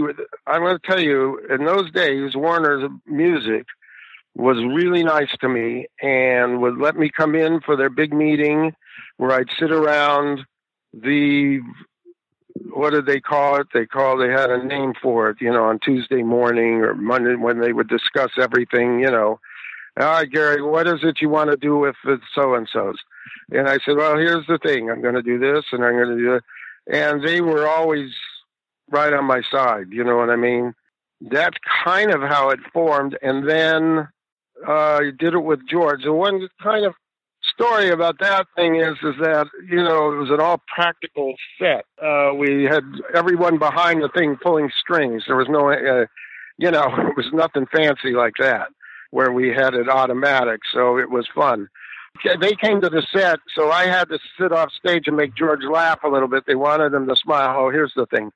So during the got my mind set on you, George stands up the uh, instrumental, and does a flip. Well, obviously that's not George. But when I cut it, I made it look like a, and I don't even know whether you notice this, but people do, thank God. Well, not thank God, but George called me and he saw the rough. I love it, except one thing. He says, I can't let people think I'm doing a flip like that. He didn't want people to think that he was that it was a peculiar thing. Maybe he didn't want people to think he was that athletic. I don't know.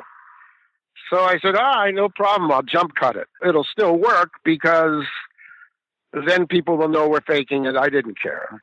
So I jumped it. Now, I had questions. How did George do that flip? So a lot of people maybe didn't see the jump. I thought it was pretty prominent, but um, George was fine with it, and you know, it became. It's a good video. I mean, I say that in humility, but you know, it turned out good, and people liked it, and this and that. That is one of those videos that is completely classic to me, and it's amazing though that the "Call Me Al" video, for being as simple as that concept is, is just so great.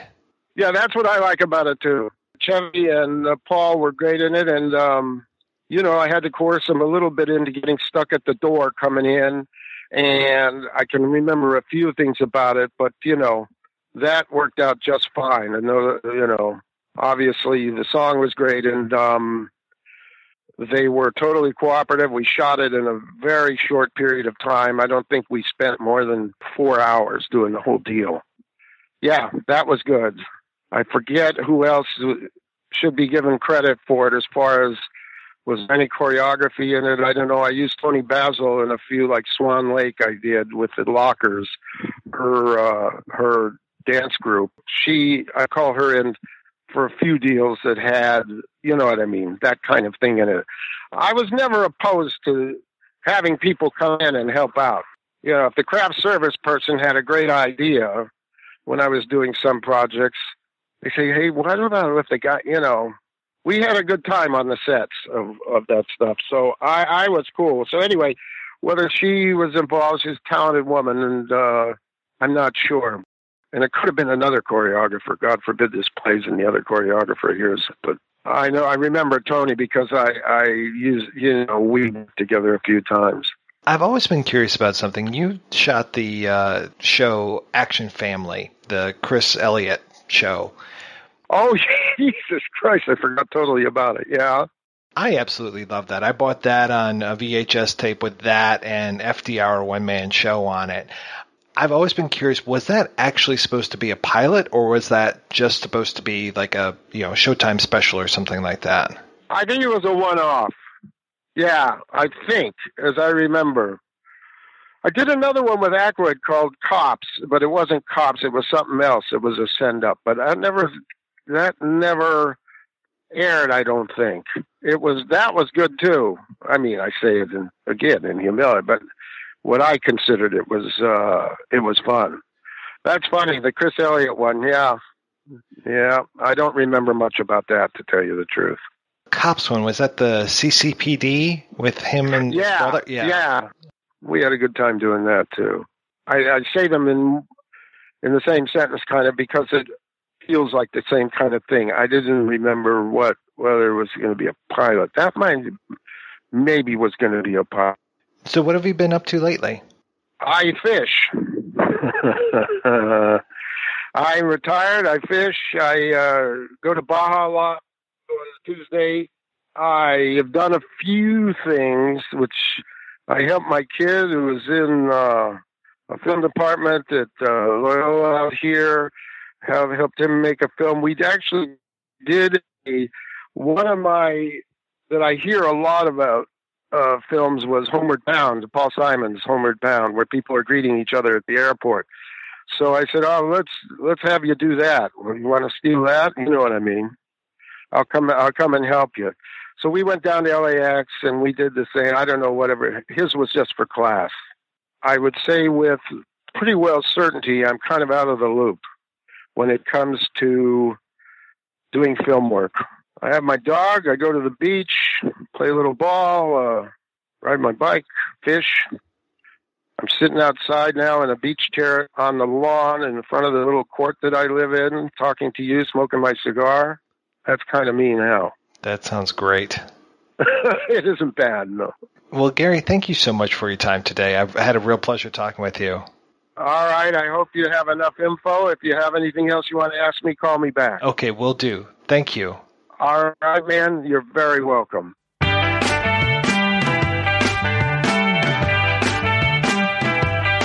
I feel good, I feel bad, I feel happy, I feel sad.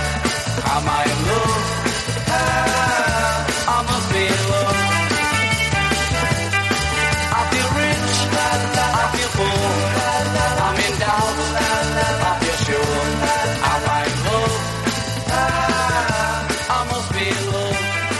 Where were you in your life when the Beatles became big? Well, I was still at art school. I I think I was aware of them when I was about 16 or 17. I was in a, a provincial art school in Norwich, the city of Norwich. And I remember things like that's when Love Me Do and things like that came out. And of course, uh, I then moved to London, and I suppose I was in London where sort of the milestone things like Penny Lane and Sergeant Pepper and everything came up. I think I was already beginning to play with the Bonzos. How did you first cross paths with them? The Bonzos were playing a lot with the scaffold. You know, we'd bumped into them different venues, and we'd actually put some concerts on together. And we got to get know them quite well.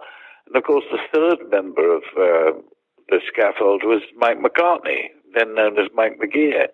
And I think it was he who suggested to his his kid, as he called him, Paul, that you know maybe um, you know the Bonzos would be good for Magical Mystery Tour. And Paul agreed, you know, because I think the Beatles used to sneak out and see us uh, in the days when they wore false beards. Uh, because we were pretty silly, and uh, so we we turned up. The only day we could make was the day of the strip club. So it was sort of barely, you know, thrown together like that. And uh, so they they they picked the track off Gorilla, the Bonzo's first album, called Death Cab for Cutie, and that became the the song for the stripper in uh, Magical Mystery Tour. So, how soon after that does Paul McCartney produce I'm an Urban Spaceman? Oh, not long, I think, only about a year. When was Magical Mystery? I don't know dates. I think it was 67. Oh, right. Well, in that case, it was sort of out in 69. So, yeah, about 18 months maybe. Um, and that came about because um, the guy who produced Gorilla was our manager, uh, Gerry Bron. He was also, you know, keen on using records. But he had this, you know, rather eccentric idea that three hours was all you needed to record a track. And uh, we said, well, no, we, we've got lots of ideas, you know. And then that's when we came up with the idea that we'd have a, a Dada track, which we called Jazz Delicious Hot Disgusting Cold.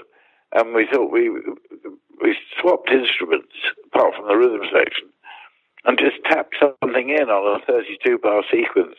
And whatever it was, it was going to be that take. And that's exactly what it was. And it it's one of my favorite tracks, Bonzo tracks, actually. But uh, the thing, the thing was, it took, only took 10 minutes. So we said, there, now we've got two and three quarters hours to add to something else. So that, that, you know, they, so we were up against that. And then the record company said, we, we, we need a single, you know, you must do a single. And we all said, why? We don't need to do a single. Other bands do singles and play around with the charts. We were very much our own sort of people, you know, art stu- student, you know, art, you know, this kind of fun dada thing. And um, and anyway, I'd written this song called Urban Spaceman. I played it to Viv, and he said, uh, "Oh, it's too many verses." And I said, "Well, yeah, you're right." You know, so I cut it down. So anyway, we had the song, and so we were going to, you know, record it. And Viv Stanshall, the lead singer, used to hang out a lot with both John and Paul, uh, much more than I did in those days. And anyway, he was down at the Speakeasy Club in London, you know, uh, where he used to hang out. And uh, he and Paul used to prop up the bar talking like posh English country gents. It was, Viv spoke like that, and Paul thought it was fun to join in. And, uh, and anyway, so Viv was complaining about Gerry, who said, you know, well, we've got to make this blasted single. And um, And the trouble is, you know, our manager, you know, we can't get the blighter off the knobs, you know, which is where his his way of describing producing a record. And uh, so Paul said, "Well, I'll come and produce it for you." And uh, they said, "Really?" He said, "Yeah, sure." So the wonderful thing was, we went back to Gerry Bron and said, "Well, okay, we'll do the single, but we don't want you to produce it." And he said, "Oh, and who do you think you're going to get?" And it was a wonderful moment. And uh, and sure enough, you know, Paul came along and uh, produced the record. First thing uh, has happened, he came in, you know, and was all smiles. Hello, how are you? And everything. Oh, well, fine, you know. And he, he before he did anything, he went over to the grand piano in the corner. Uh, this was Chappell Studio in Bond Street in London. And he said, "I've just written this," and he started playing "Hey, hey Jude." Uh, I'm sure he'd just written it the night before, but the Beatles hadn't heard it. And as you know, it's sort of it's slow, lugubrious, and on just a piano.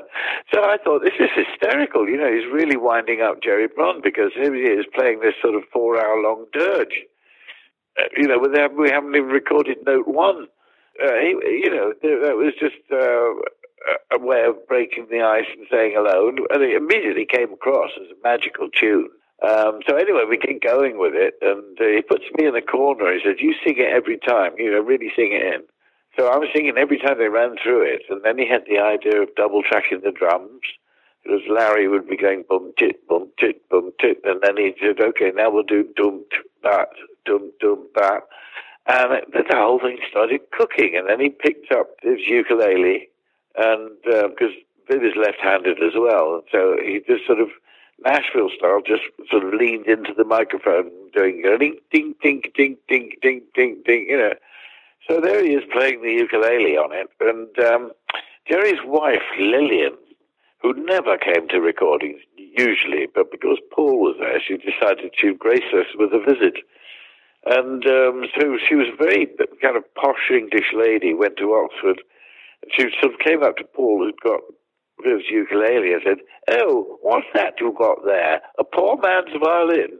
And Paul, Paul, Paul immediately said, "No, it's a rich man's ukulele." So it was a very good fun day. And at the end of it, after about eight hours, he said, "You know, I'd rather like to play my garden hose trumpet." And he did. He had a length of garden hose and a plastic funnel in one end and a trumpet mouthpiece in the other. And, th- and this he played by whirling it round his head. And the engin- engineer looked, took, one look at it and said, You can't record that thing. And Paul said, Yeah, you can. Just put a microphone in each corner. so four microphones went up, and another 20 minutes later, you know, could be heard whirling this thing around his head. And then it was done. I imagine it's right around this time that you first crossed paths with Eric Idle, Terry Jones, and Michael Palin. Is that true? Yes, by then we were making a TV program called Do Not Adjust Your Set. It was supposed to be for children. Well, it was for children, but none of us had any idea what you know uh, what you should do for children's television. Um, we just did what we liked. The producer was only 24, and he went to Cambridge, and he knew Eric, and Eric bumped into Michael Palin and Terry Jones because they were all writing for David Frost in those days. And then there was some two very good, you know, character actors, Denise Coffey, a comedian, and uh, David Jason. And so he put put us all together, and it was wonderful chemistry, and we had a wonderful time. We made 26 of these programs. So, uh, yeah, so the, that's the upshot of that was the influence, which Eric is one of the first to, I think he thought of it. I think you know we were so anarchic. Uh, we never did anything quite the same twice. You know, it gave them the freedom to sort of move what they were doing on into Python and, now for something completely different. And of course, Terry Gilliam had joined us for the second series. So, you know, bringing these wonderful animations to the mix. But by the time the Bonzos had finished the US tour, decided, you know, maybe, you know, after five years and three managers and no holidays, it's time to sort of hang up our boots. So that's when Eric rang me up and suggested uh, I'd started doing some music with them, with Python. So by that time, had they had the the television show? Yes, that had just sort of started. Like the BBC can be sort of funny. um, there was a fabulous radio show that we grew up with as children called The Goon Show.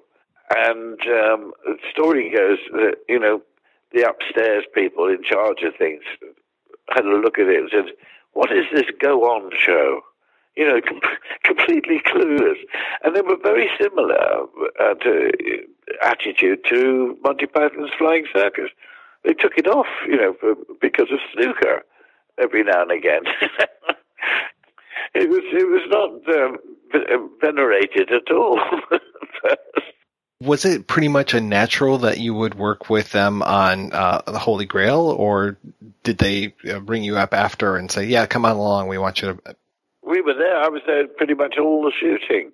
You know, it was done on a shoestring. You know, and in fact, in fact, if you want to sort of, there's a kind of theme going. You know, anytime anything big and heavy is catapulted out out of a castle, it lands on me.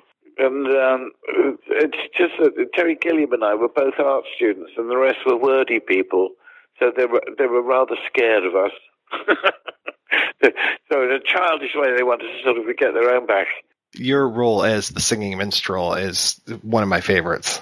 Well, yeah, but yeah, so it was Eric's a lovely idea, but I mean, uh, I I really loved doing the medieval music. You know, I I I, I found myself you know really enjoying it, uh, the odd phrasing and the sort of skipping about. Uh, but um, the sad thing was that the budget for the movie was three thousand pounds for the music for the music which meant I could have 12 musicians for about, you know, four, 12 hours. And I'd written all this stuff with two French horns and uh, we had a string quartet. And we, we started manfully recording this. And um, the French horns, if you can imagine, in, in harmony, were going bum, bum, bum, bum, bum, bum, bum, bum. And the strings would go da da da da da da da da da da da da. It was very sort of, you know, but it was, it was magisterial. But Terry rang me up. He said, "You know, this is awful, Neil, but I think you know because we're using coconuts and everything is there's no horses on the If the music sounds thin, which it did, because you know, and they really had to use like 140 musicians doing playing you know nondescript library music to make an impact. And I, I, I think he was quite right. I, I, I was only slightly miffed, but uh, you know, it's a shame those tunes never hit the, hit the light of day. But um, he he absolutely made the right decision. So the only music wrote that survived was the sort of medieval stuff and the choir, that sort of thing. The monks. Oh, the monks chant. Yeah, I actually found that in an old manuscript. Pie Jesu Domine Dona Eis Requiem sweet Lord uh, Jesus, you know, please give us peace. And they're whacking their heads. Uh, but uh, no, it was a fun thing to do all the way through again, you know. And uh, being being halfway up a Scottish mountain wearing this chain mail, which is made of string and sprayed silver, and when your feet got wet, it was quite miserable. I suggested we all sit ar- sat around like, you know, medieval knights in string chain mail eating sort of scrambled egg sandwiches. I suggested a game you know, to, to, to decline the verb to sheep worry. You know, I am sheep worried, I will be sheep worried. And Cleese won it with the, with the future pluperfect. I am about to have been sheep worried.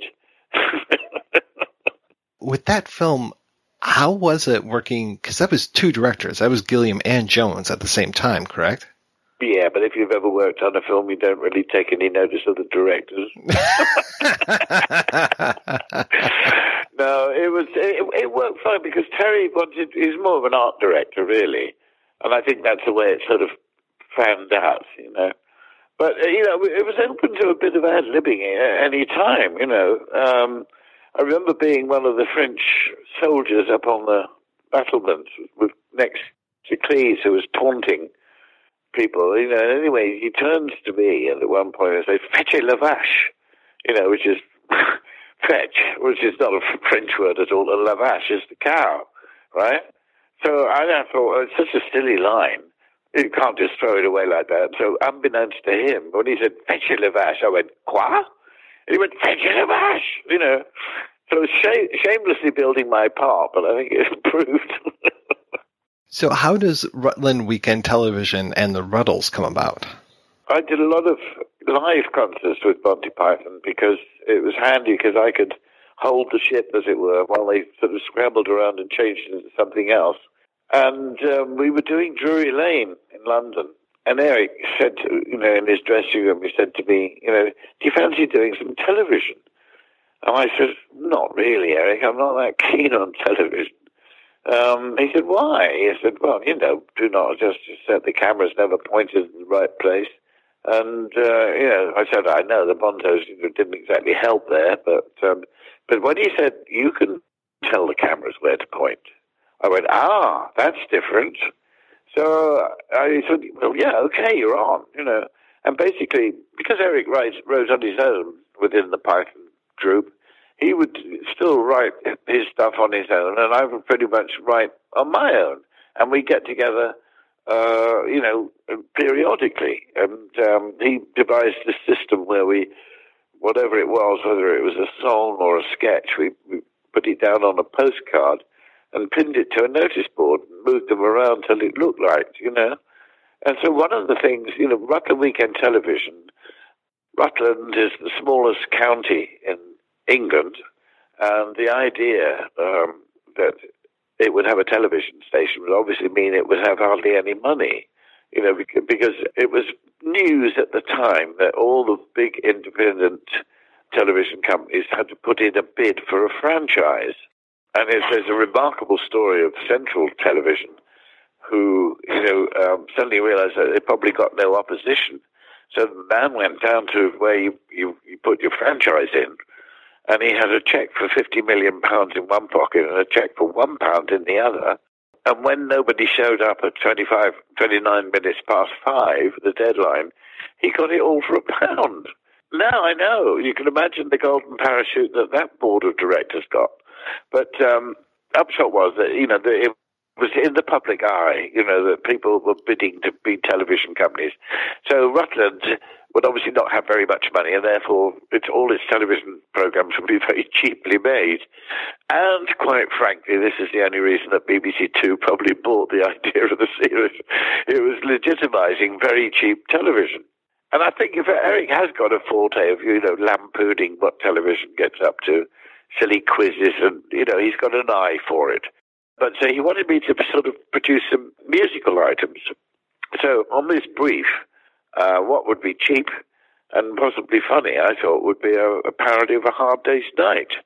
So I, I said to him, well, how about Hard Day's Night? You know, black and white, speeded up, four guys running around a field. He said, great, because I'm there for a documentary maker who's so boring, the camera runs away from him. So those two were put together as part of Rutland Weekend Television. You know, and it, and it started off from a sketch of a man, me, suffering from love, you know, in a sort of a hospital uh, sanatorium grounds, wandering around with an idiotic, silly, sloppy look on my face, if you like. And uh, that turned into the Rutles, which then turned into the documentary maker, and turned into something else. So, uh, you know, that, that, that how that existed. And then when um, in America, I think uh, Sid Bernstein was it, who the promoter was trying to get the Beatles back together again.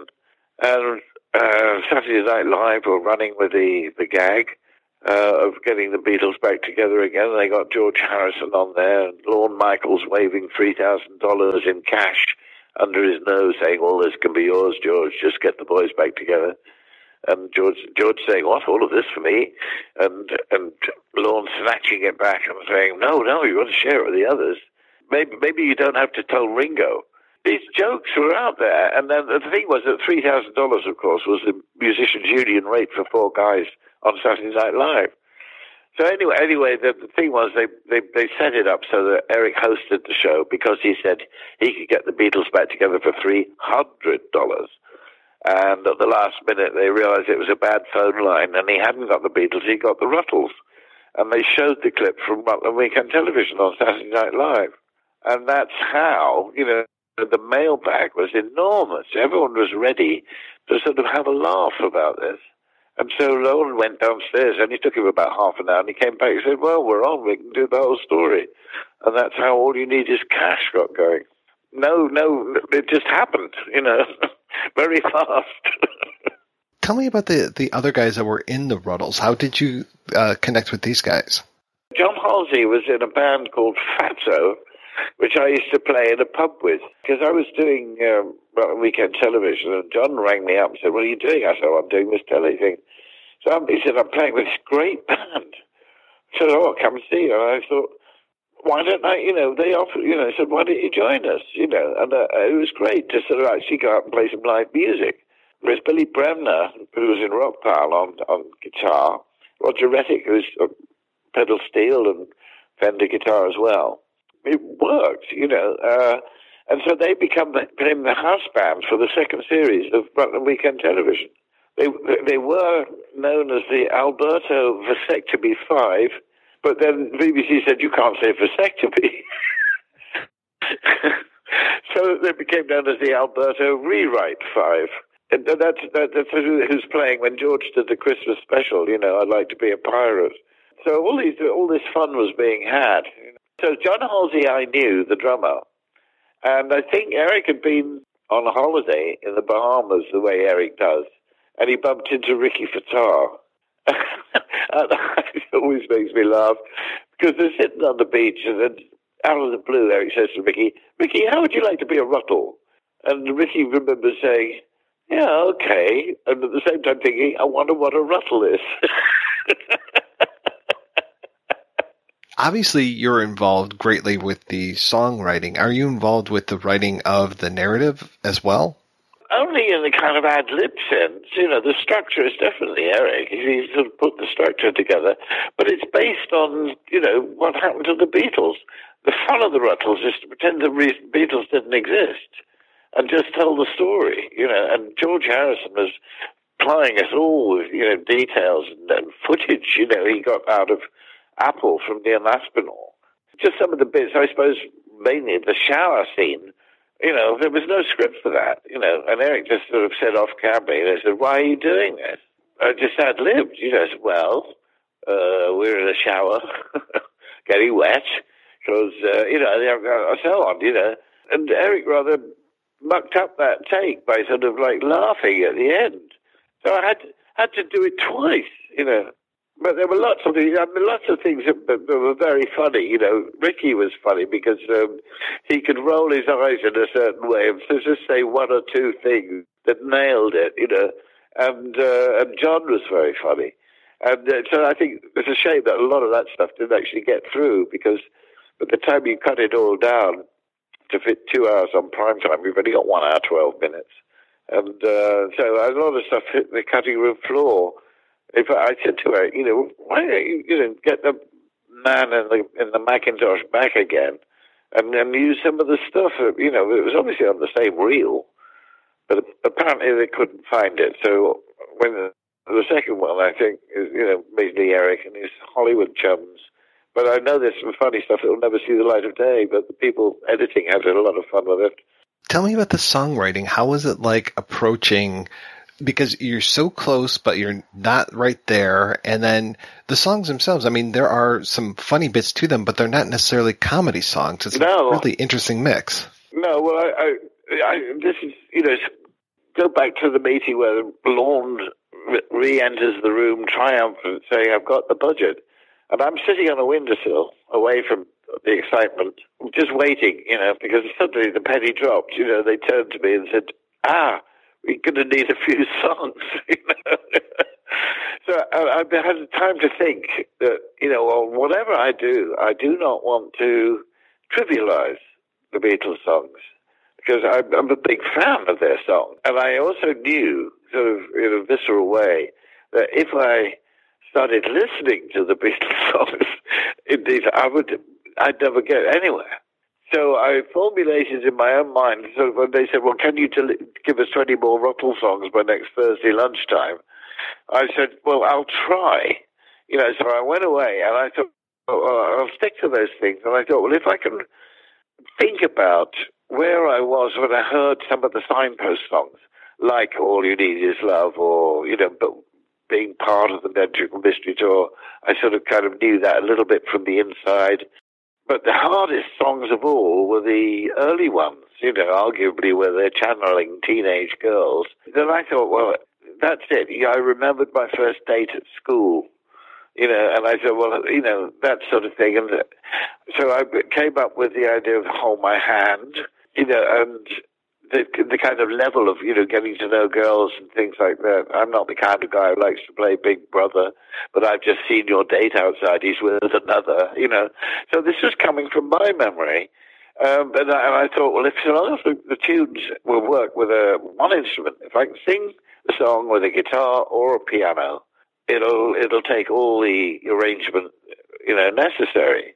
So that's basically what I did. All the songs yeah, I could actually sing, and it worked as a song, just as like a solo.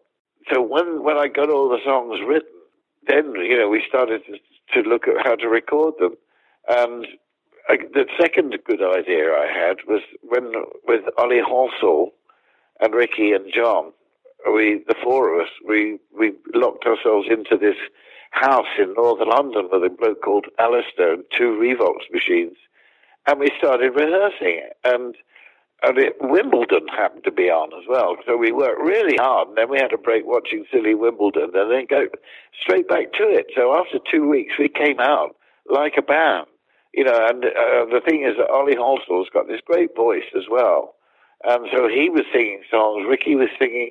It was it felt really good. So we went into the studio and we started putting the songs down and and when once we started, we started. Well, which one's uh, probably going to be, be well? Obviously, you know, Piggy in the middle was going to be like I Am the Walrus. So we listened to the production of I Am the Walrus, and that's where you heard all this kind of extra stuff you weren't really aware from. So we listened really hard to the Beatles production, uh, but when the time was right. And in fact, the album, almost like the script said, it only took 10 days completely, you know, from basic tracks to overdubs and mixing. Uh, and so these, I think it's the only thing in the film that came in under budget.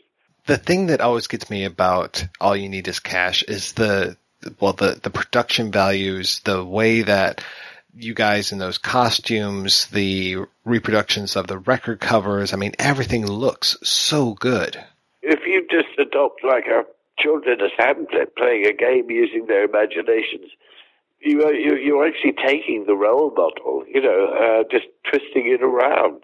I mean, well, the whole story was there from, you know, the Beatles. The fun was pretending the Beatles didn't exist and it was only ever the Rutles. Do you see what I mean? So you think, well, what can we do for that? Well, we do that. I mean, Eric was uh, great in suggesting that uh, the second film, the, the expensive one in color, help, you know, could be called Ouch. And that, that, that was a great help. so that, I decided to write a film, uh, a song called Ouch, you know, to go with that film. The first album, you see, was really had to be like a, an album, uh, film things. A certain signposts had to be acknowledged. So, the, you know, the, we knew that. We, need some, we needed some kind of early rock and roll ones, you know. The Blue Suede Schubert I'm rather proud of that title.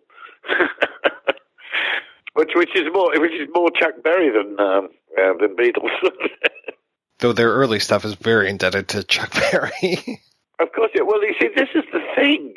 Um, I think uh, the name Rutle is misleading. It should be a verb to rutle, to to copy or emulate someone you admire. Brackets, especially in the music business, because if you think about it, the Beatles rutled Chuck Berry and um, Gene Vincent and Elvis Mozart probably rutled the guy who played the harpsichord first. And uh, so that's what music is, you know, people rutling each other. I think swap Rutle for role model and you get the idea. You know, and in fact, all humanity has ever done is saying, that's a good idea, I'd like that, and, uh, and, and doing it. So the, that's the, the essence of the Rutles is unashamed copying because what you're copying is really good. I have to say the one interview that always surprises me in the, All You Need Is Cash is Mick Jagger. I was so happy. He gets so into it. He it really speaks as if the Rutles were a real band.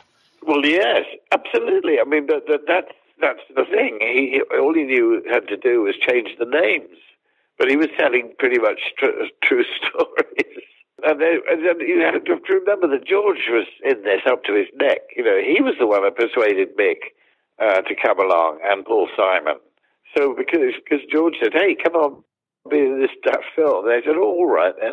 And um, and of course, Eric has used that wonderful bad continuity thing of him being in a hospital bed, having been run over on Abbey Road crossing. You know, talking to Mick who's in a different place. You know, so all these things come together. You know. What did the Rutles do for you? How did that impact you? It's one of the most bittersweet things. it was it, as a project. I've never known a fun project like it. Everybody involved knew what to do. All the extra musicians, the piccolo trumpet player on Double Back Alley, you know, even the girls chasing the cars in Liverpool. Everybody knew what to do, and on that level, it was such a fun thing. On on another level, the aftermath, where publishers, you know, started getting really nasty. Uh, and I couldn't believe, you know, just how nasty they could be. I didn't actually go to court, but my publishers actually abandoned me. People publishing the Beatles songs had a million dollar slash fund to bring, take people to court. My publishers said, oh, no, the, the songs are different. And they employed a musicologist for five and a half thousand dollars then back in the 70s, which I paid. It all said, oh, there's no, no, no case to answer here. The tune's different, the words are different. Halfway through, he had a bit of musicologist fun by suggesting that, oh yeah, and all right, we're in the public domain. The, my publishers just dropped me in it, threw me under the bus, because they said, oh yeah, we'll win, but we might not get costs. So I ended up having to sign something that uh, assigned the copyright to then ATV Music, where they were only offering me 10%. So I, I said, no, I'm not signing that. You know, that's just not, not on. But in the end, the best they could do is get 50%. I very grudgingly, you know, sort of signed it and turned my back on the music business. A bit like Ron Nasty. And um, I went into children's television, doing, you know, things at work I really enjoyed. But I, I felt it was unbelievably bullying boy stuff. And, uh, and quite unlike anything uh, I'd ever encountered before. How could something that was so much fun turn into something that was so unfair? But that's the way it was. And then go on for you know another 35 years. Now I've actually got those songs back in America because of some great American politician who made it law that after 35 years, so many people being being ruined, you know, and skimmed by the business, you know, that they got their compositions back. But I, I still think that you know that uh, some people are not accepting it again.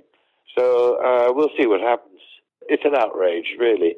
Uh, I just think that all sorts of things. I know so many worse things are happening in the world, but uh, you know this this is this is the, just tip of the iceberg of the sort of things that are happening in the world, and I, I can tell you from the receiving end, it's not pleasant.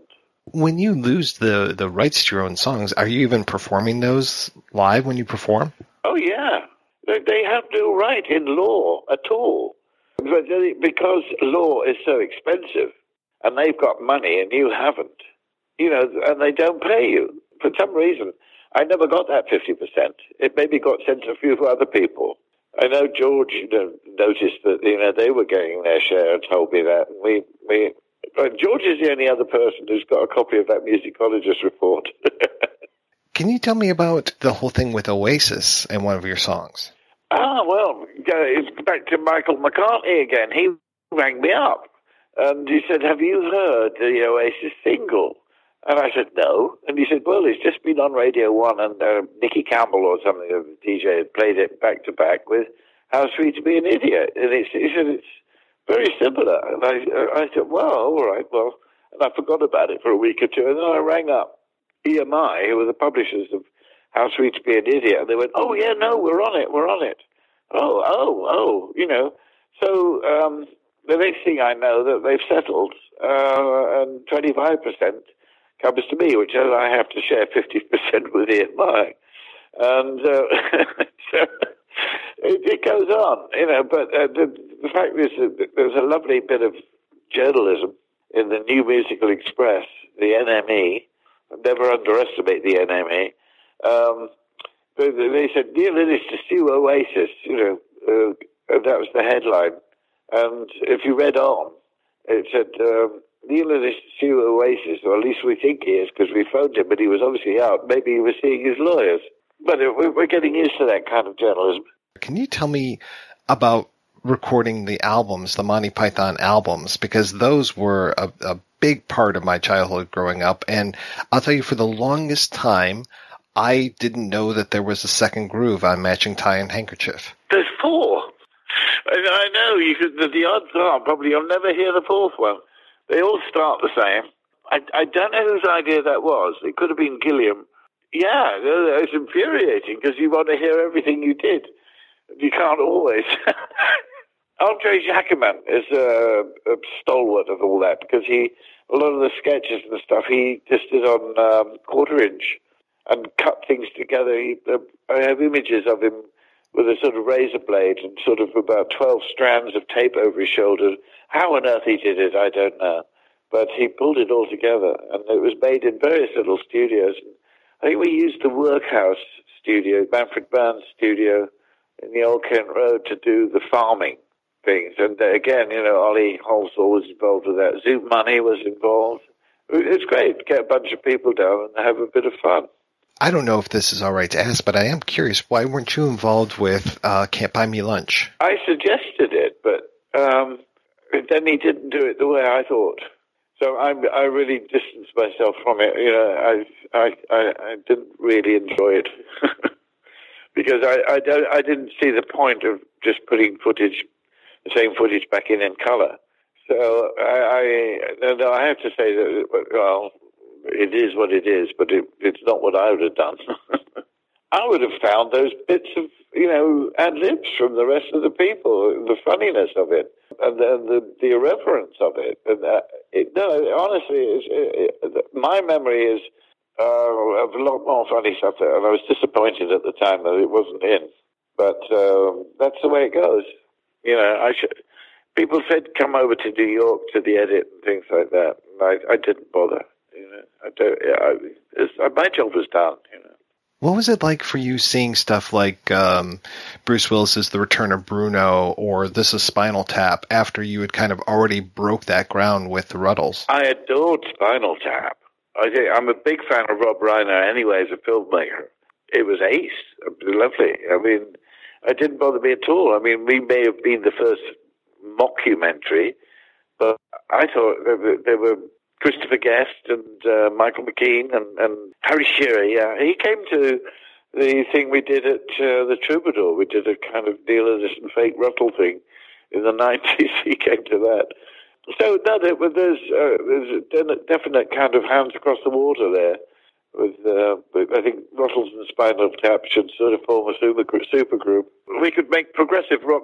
Wish it had never been born. Well, how about you? What are you up to these days? Uh, well, we've just been touring the Rutles, and it's been amazing. You know, we just had pretty much sellout crowds, and every about eight or nine songs people sing along with, word for word. And I can always say this, it, what's lovely after 40 years, you know, that it's not about the trousers anymore, it's about the songs. So we, we, they've asked us all to do it next year. And it's not a career move, it's something we enjoy doing. And uh, if we have fun and don't lose money, that's what we do. I've also got enough songs around to sort of make another solo album. So I'm making plans for that and trying to finance it because I really would like to do it the old-fashioned way of getting, you know, really good friends and musicians together in the room at the same place, the same time.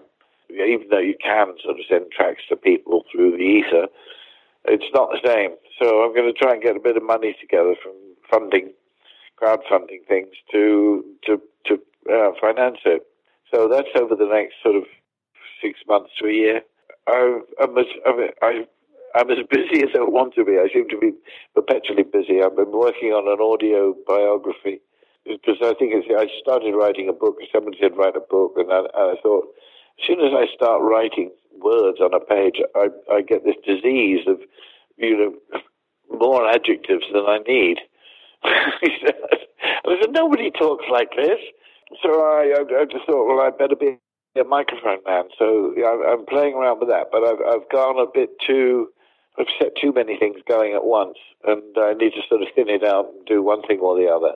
So that's facing the wall for a little while. But I'm I'm I'm really happy, busy working and penning my ideas and um, and and picking my jaw up off the ground at, at what's happening in the world, comparing how optimistic we were in the '60s. Yeah, no, things are rather dire right now. I completely agree. Why did you move to France? Well, partly because the weather is so much nicer. Have you ever been to England in the win- in the winter? It is unspeakably miserable. So eh, a combination of things. Trying to sort out business outrages, uh, which after ten years I realized I was not going to be able to do. So I decided, to look what I've got, and then sell up, and just move, lock, stock, and barrel. And and I don't regret it at all. It, it's it, it's absolutely lovely living here. I'm not. I'm only an hour's flight away from London. It's it's it's it's fine, and I I've got a lovely little basement studio and a stone house, and I come out in the sunshine, and uh, I've got a pool to dip in, and I'm surrounded by woods and rocks and deer and red squirrels. It's lovely, and the wine, of course. Yeah. Well, Mr. Innes, thank you so much for your time today. This has been a real pleasure talking with you. Well, I, I hope you've got what you you hope to get. But no, thank you, Mike. It's, uh, I've enjoyed talking to you. Made it very easy. Thank you.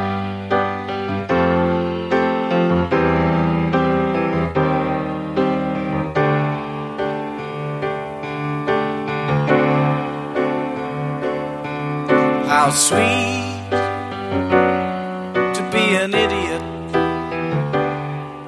as harmless as a cloud,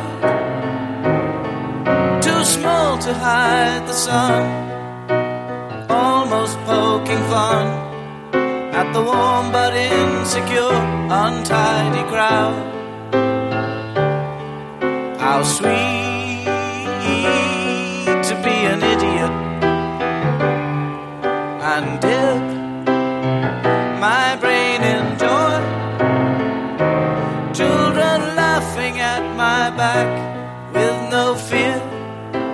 attack. As much retaliation as a toy. How sweet to be an idiot. How sweet.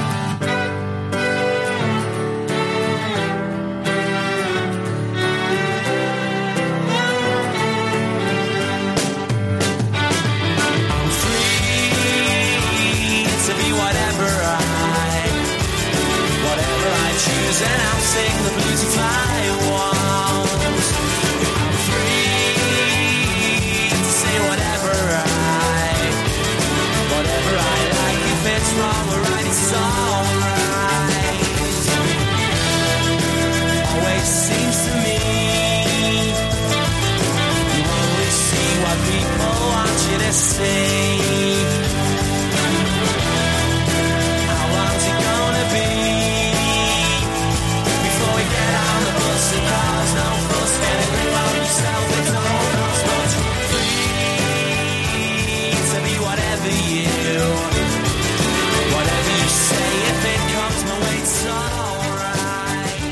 All right, we are back and we are talking about The Rutles. So just like every good musical mockumentary has to have a disappointing sequel, I'm looking at you, Spinal Tap, Break Like the Wind. The Rutles also had an appropriate cash grab follow up with the 2004 special DVD something or other. It looked like it was made for cable. Can't Buy Me Lunch. So, yeah, Can't Buy Me Lunch. This is a very troublesome thing. And this is, like I said, this is like everything that you like has to have the obligatory sequel that just kind of sucks. And I wasn't a big fan of Can't Buy Me Lunch. I don't know if you guys saw anything of worth or of use in it. There, there were a few moments and using some of the footage that didn't make it into the first one. It was nice to see that, but it didn't need to be as long as it was. I mean, I, I do crack up, and I know Eric Idle cracks up at the same thing of Garry Shandling telling the story. You know, his favorite moment of the Rutles is when they're getting off the train and the Germans are there, and he stops. He thinks, "Oh wait, no, I'm I'm confusing the Rutles with Schindler's List." I'm like, all right, that's that's pretty funny gag, but otherwise, yeah, I can't think of too many things that were really funny in there. to warrant the running time. I think a lot of those moments really could have just made interesting DVD extras, but there was no purpose with this film. I mean, even given that the purpose of a sequel is to further the story, you know, regardless of whether it's a good furthering on of the story or not. This was just basically telling the same story as in the first film. Again, it's like, oh, we've got now a whole bunch of celebrities who are big fans of the Rutles. Oh, well, we can redo the first film, but tell it through their eyes. And so, oh, here's Bonnie Raitt. Oh, here's Steve Martin. Here's Tom Hanks. We know all these people. Yeah, let's do the first film again, but with these people instead of the way how we did it in the first place. So even if there are a handful of gags, there, there are a handful of gags in it, which I thought, yeah, that's okay. But it was a purposeless sequel more than I think just about anything I've ever watched.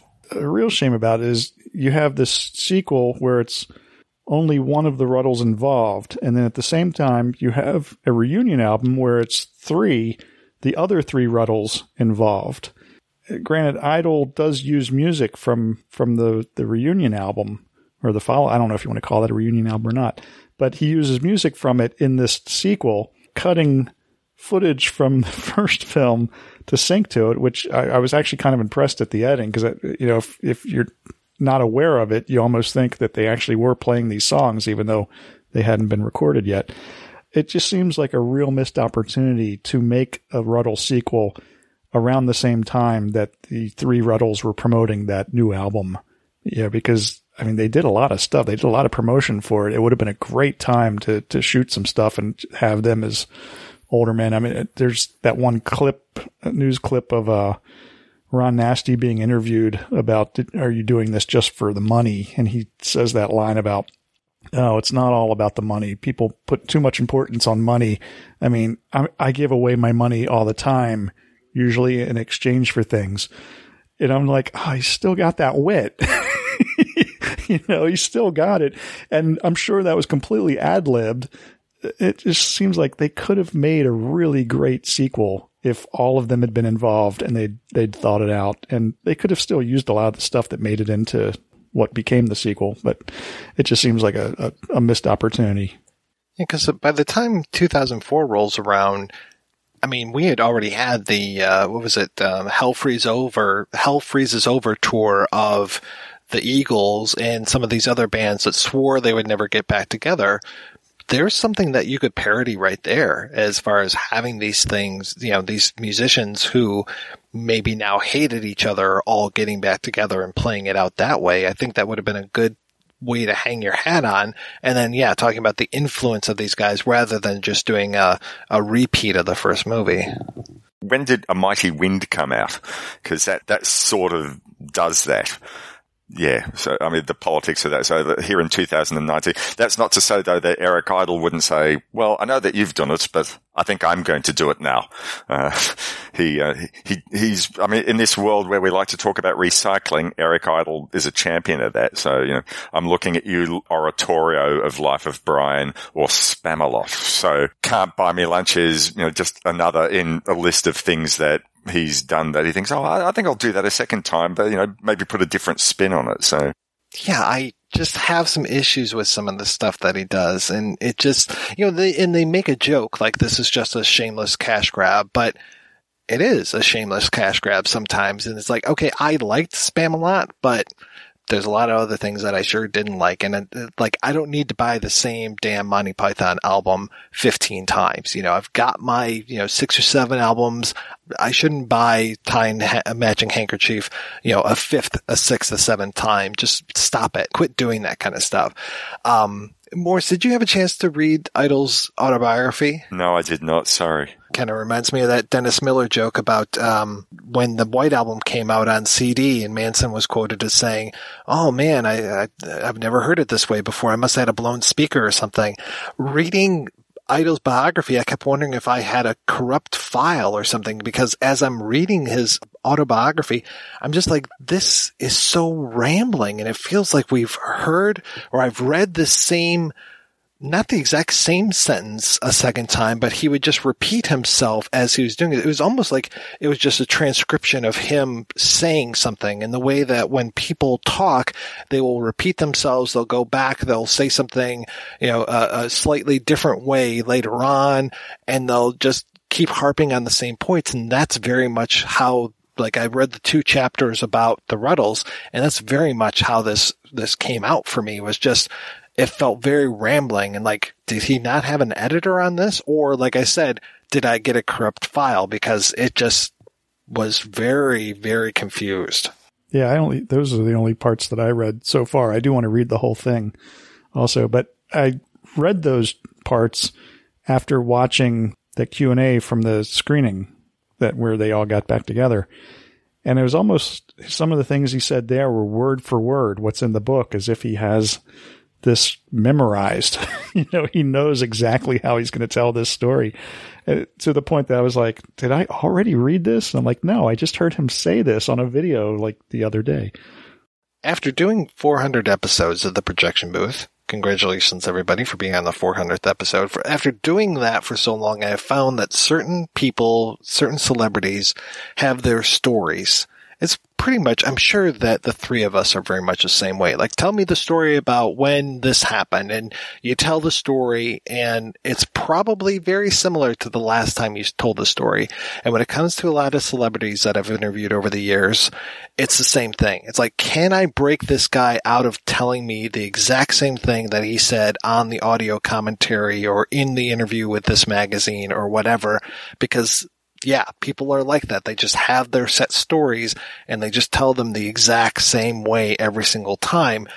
That's been my challenge is trying to break people out of doing that sometimes. Uh, and then other times you just like, tell me this story. You know, hey, uh, Stephen E. D'Souza, tell me the story about when, you know, the, the director of Commando went and saw Rambo and then what happened the next day on set. Like those are like familiar and they, they warm your heart kind of stories versus just like, oh my God, you're telling the exact same story the exact same way again. I really don't need to hear this.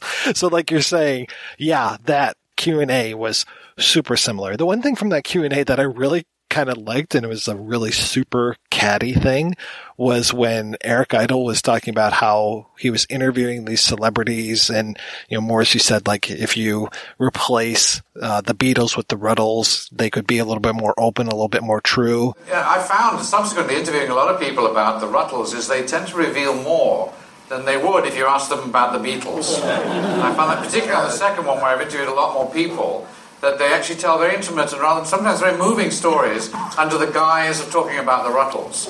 And uh, Dirk isn't that popular, it turns out.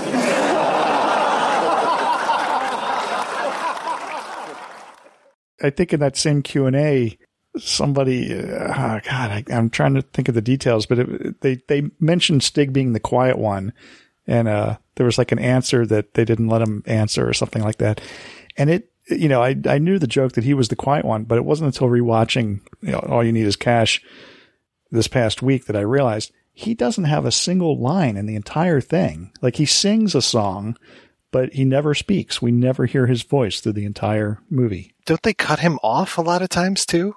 Yeah, there there's a uh, like a press conference where uh, he keeps trying to say something, they keep interrupting him. Well, Stig says that this and Stig says that. But yeah, I'd never noticed it that, that out of all of the Rutles, he never gets to talk. I also appreciated the editing job that they did on those songs because I was fooled watching them. And I'm just like, wow, were these outtakes? Did they have these filmed? And then, yeah, if you're watching closely enough, you can tell that it's just other footage where, you know, we'll see the back of somebody's head, the side of their head where things aren't necessarily matching up. And we've seen that a lot in music documentaries. If you do it well, it can look very nice. I think one of the best ways I've ever seen that done, fakery of a band done, was in something else that's Beatles related, which was uh, Zemeckis' I Want to Hold Your Hand. And when they have the body doubles for the Beatles on stage and the camera is coming around behind the TV cameras on the Ed Sullivan show and we see the actual Beatles in the monitors of those cameras, but those are in focus, but the people who are on the stage being filmed aren't in focus. And I thought that was always a really smart way of doing this to make it look like you're actually pointing a camera at a Beatle when you're pointing a camera at a body double and you're playing something back in the monitor. I thought that was a really nice way of doing it. Yeah, you'd really have to memorize each move if you're one of those body doubles. Well, and that's the thing too, is that I appreciate how the Rutles really mocked those movements too. I mean, I, I, the head movement of Barry really played well with how Ringo moves his head. Oh, also his drumming. I was watching, you know, just his, his hi-hat stick. I don't know if it was in the original film or if it was in the sequel, but I was, I, I think it was in the sequel that you can actually see more footage of Barry drumming and you realize okay, this guy really does know how to drum. Like this isn't just some guy they got to play a drummer. This guy really knows how to play these things. And I would imagine he's a pretty, just, just how, from how it looks, he's a pretty powerful drummer. But I don't know much about him other than that he owns a bar now and, and I think he played on a few records, but. It, well, it's an interesting thing that they got, uh, John Halsey, who is actually a terrific drummer to uh, play for the Rutles because Rikki Fataar, who ended up being Stig O'Hara, is known as a drummer. I mean, he, he's an all-rounder. He can play everything, but uh, he was a drummer for about two years in the early 70s in the Beach Boys when Dennis Wilson punched his fist through a glass window or something like that. Uh, and they had to replace him with, with Rikki Fataar and another fellow called Blondie Chaplin. Both of them had been in a band in South Africa called the Flames, which were sort of a mixture of some Stonesy sort of songs and some Beatlesque sort of songs. Uh, so it's, it's interesting that in a parody of the Beatles, they get a Beach Boy, which was the other sort of really mega big band of you know, that period. Uh, but Rikki Fataar is an insanely talented drummer. So interesting that he ends up doing guitar duty for the Rutles. Who was it that played Barry? Uh, his name is uh, John Halsey. I, I, I seem to remember his name from some other Neil Innes projects. I want to say Grimm's Clowns on the Road or something like that. I, I, I remember looking into more Neil Innes projects after discovering the Rutles and noticing a lot of the same names involved, but I, I probably should have pulled all that stuff out and made some notes before we did this recording. And apparently he was in a the movie Record City from 78, which I remember trying to track down a long time ago because of just the amazing cast in that. I mean, Ed Begley Jr., who I like a lot, Jeff Altman, uh, famously of Pink Lady and Jeff, and then Sorrell Booke, who ends up showing up in a lot of stuff, but most people know him for uh, being Boss Hogg. And just a really crazy cast, and then Rick Dees is in there as well. I don't think I've ever seen that movie, but I do remember trying to track that one down for a while. I think I might have finally done it. Ed Begley Jr., also a uh, Spinal Tap drummer. Yes, yes. I think we need to um, get hold of a copy of Record City and do that on C here. All right, guys, we're going to take another break and play a preview for next week's show. Raleigh Tyler is an FX man, the movie's master of make believe. He can show you a thousand ways to die. Hey, cut! Cut! Great special effects. But now somebody wants Raleigh Tyler to do it for real. We want to stage a fake assassination, Raleigh, and we want you to supervise it. Who's the we? Justice Department. I'm a special effects man. I deal in make believe. I'd like to keep it like that. We just thought that we might be able to utilize your particular genius to help us out. And what if someone takes a shot at me? You are 100% protected. I give you my word. That job that guy wanted me to do? I think I'll do it.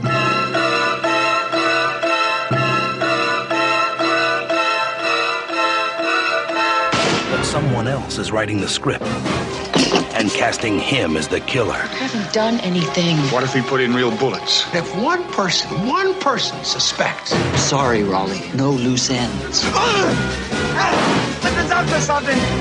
He tried to kill me! You go directly to the newspapers. And what makes you think they believe me? I believe you. My name is Leo. We need to talk. Where the hell are you, Tyler? He's going to need every trick from every movie he's ever made. Remember my particular genius. Just to get even. And get out alive. I'm in pursuit of a blue step van. Letters on the side. X as in Frank, X as in X-ray. Remember Skidball Express? I sure do!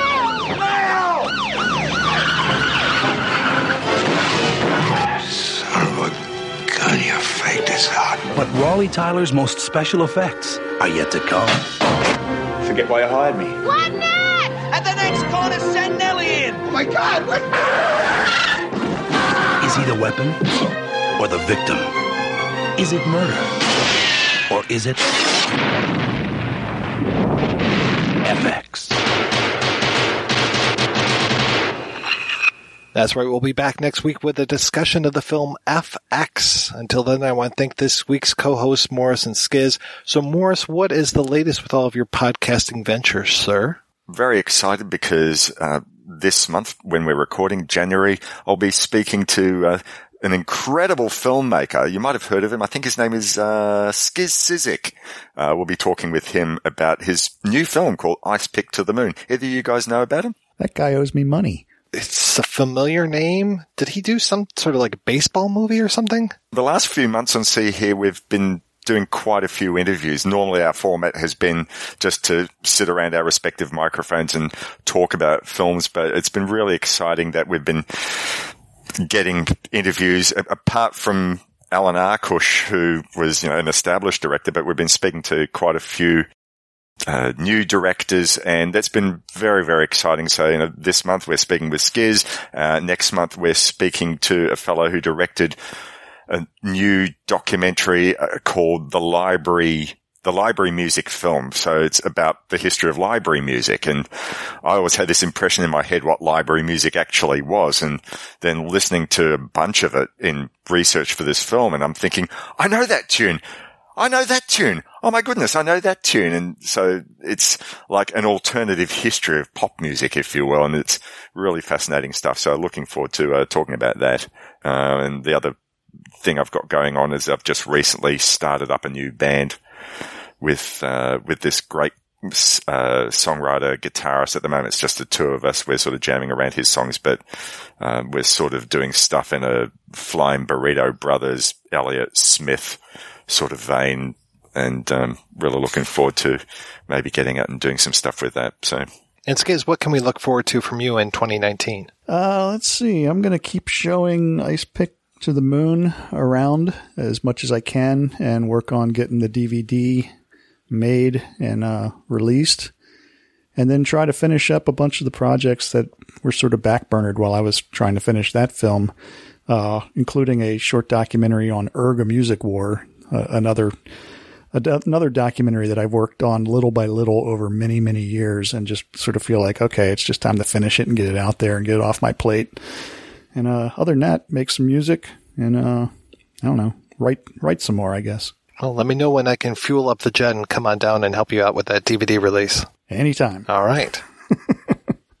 well, thanks again, guys, for being on the show. Thanks to everybody for listening. I can't believe it's been 400 episodes. So thanks for, uh, if you've listened to everyone. Oh my God, I feel so bad for you. wow. So as always, please head on over to the website projectionboothpodcast.com where you can find out more about today's episodes. And I will say you can also find links over to iTunes where you can rate and review the show. It would be really nice to have more ratings. I mean, we've done 400 episodes. I think we've had like 230 people review it over the last like eight years. So maybe some more folks would be good and only like five hateful reviews. So that's pretty good. I really want some more hateful reviews out there. That would be fantastic. Uh, or you can give money to the show at Patreon. You can go over to uh, our website as well and find the link over to Patreon where you can give your hard-earned cash to us. Uh, if you're a government worker, good luck with that. You can give us all your remaining cash so you can be completely flat broke and destitute. Donors get early access to every episode as long as I'm not running late. Every donation and every rating we get helps the projection booth take over the world.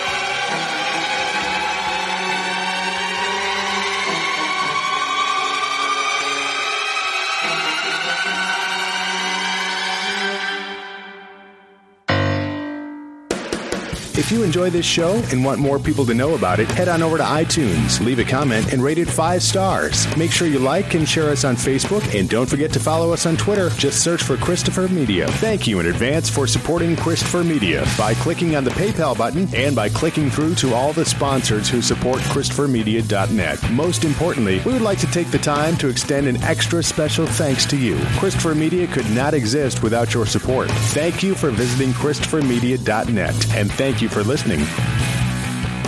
Christopher Media, let's make some noise. I'd like to say thank you on behalf of the group and ourselves. I hope we pass the audition.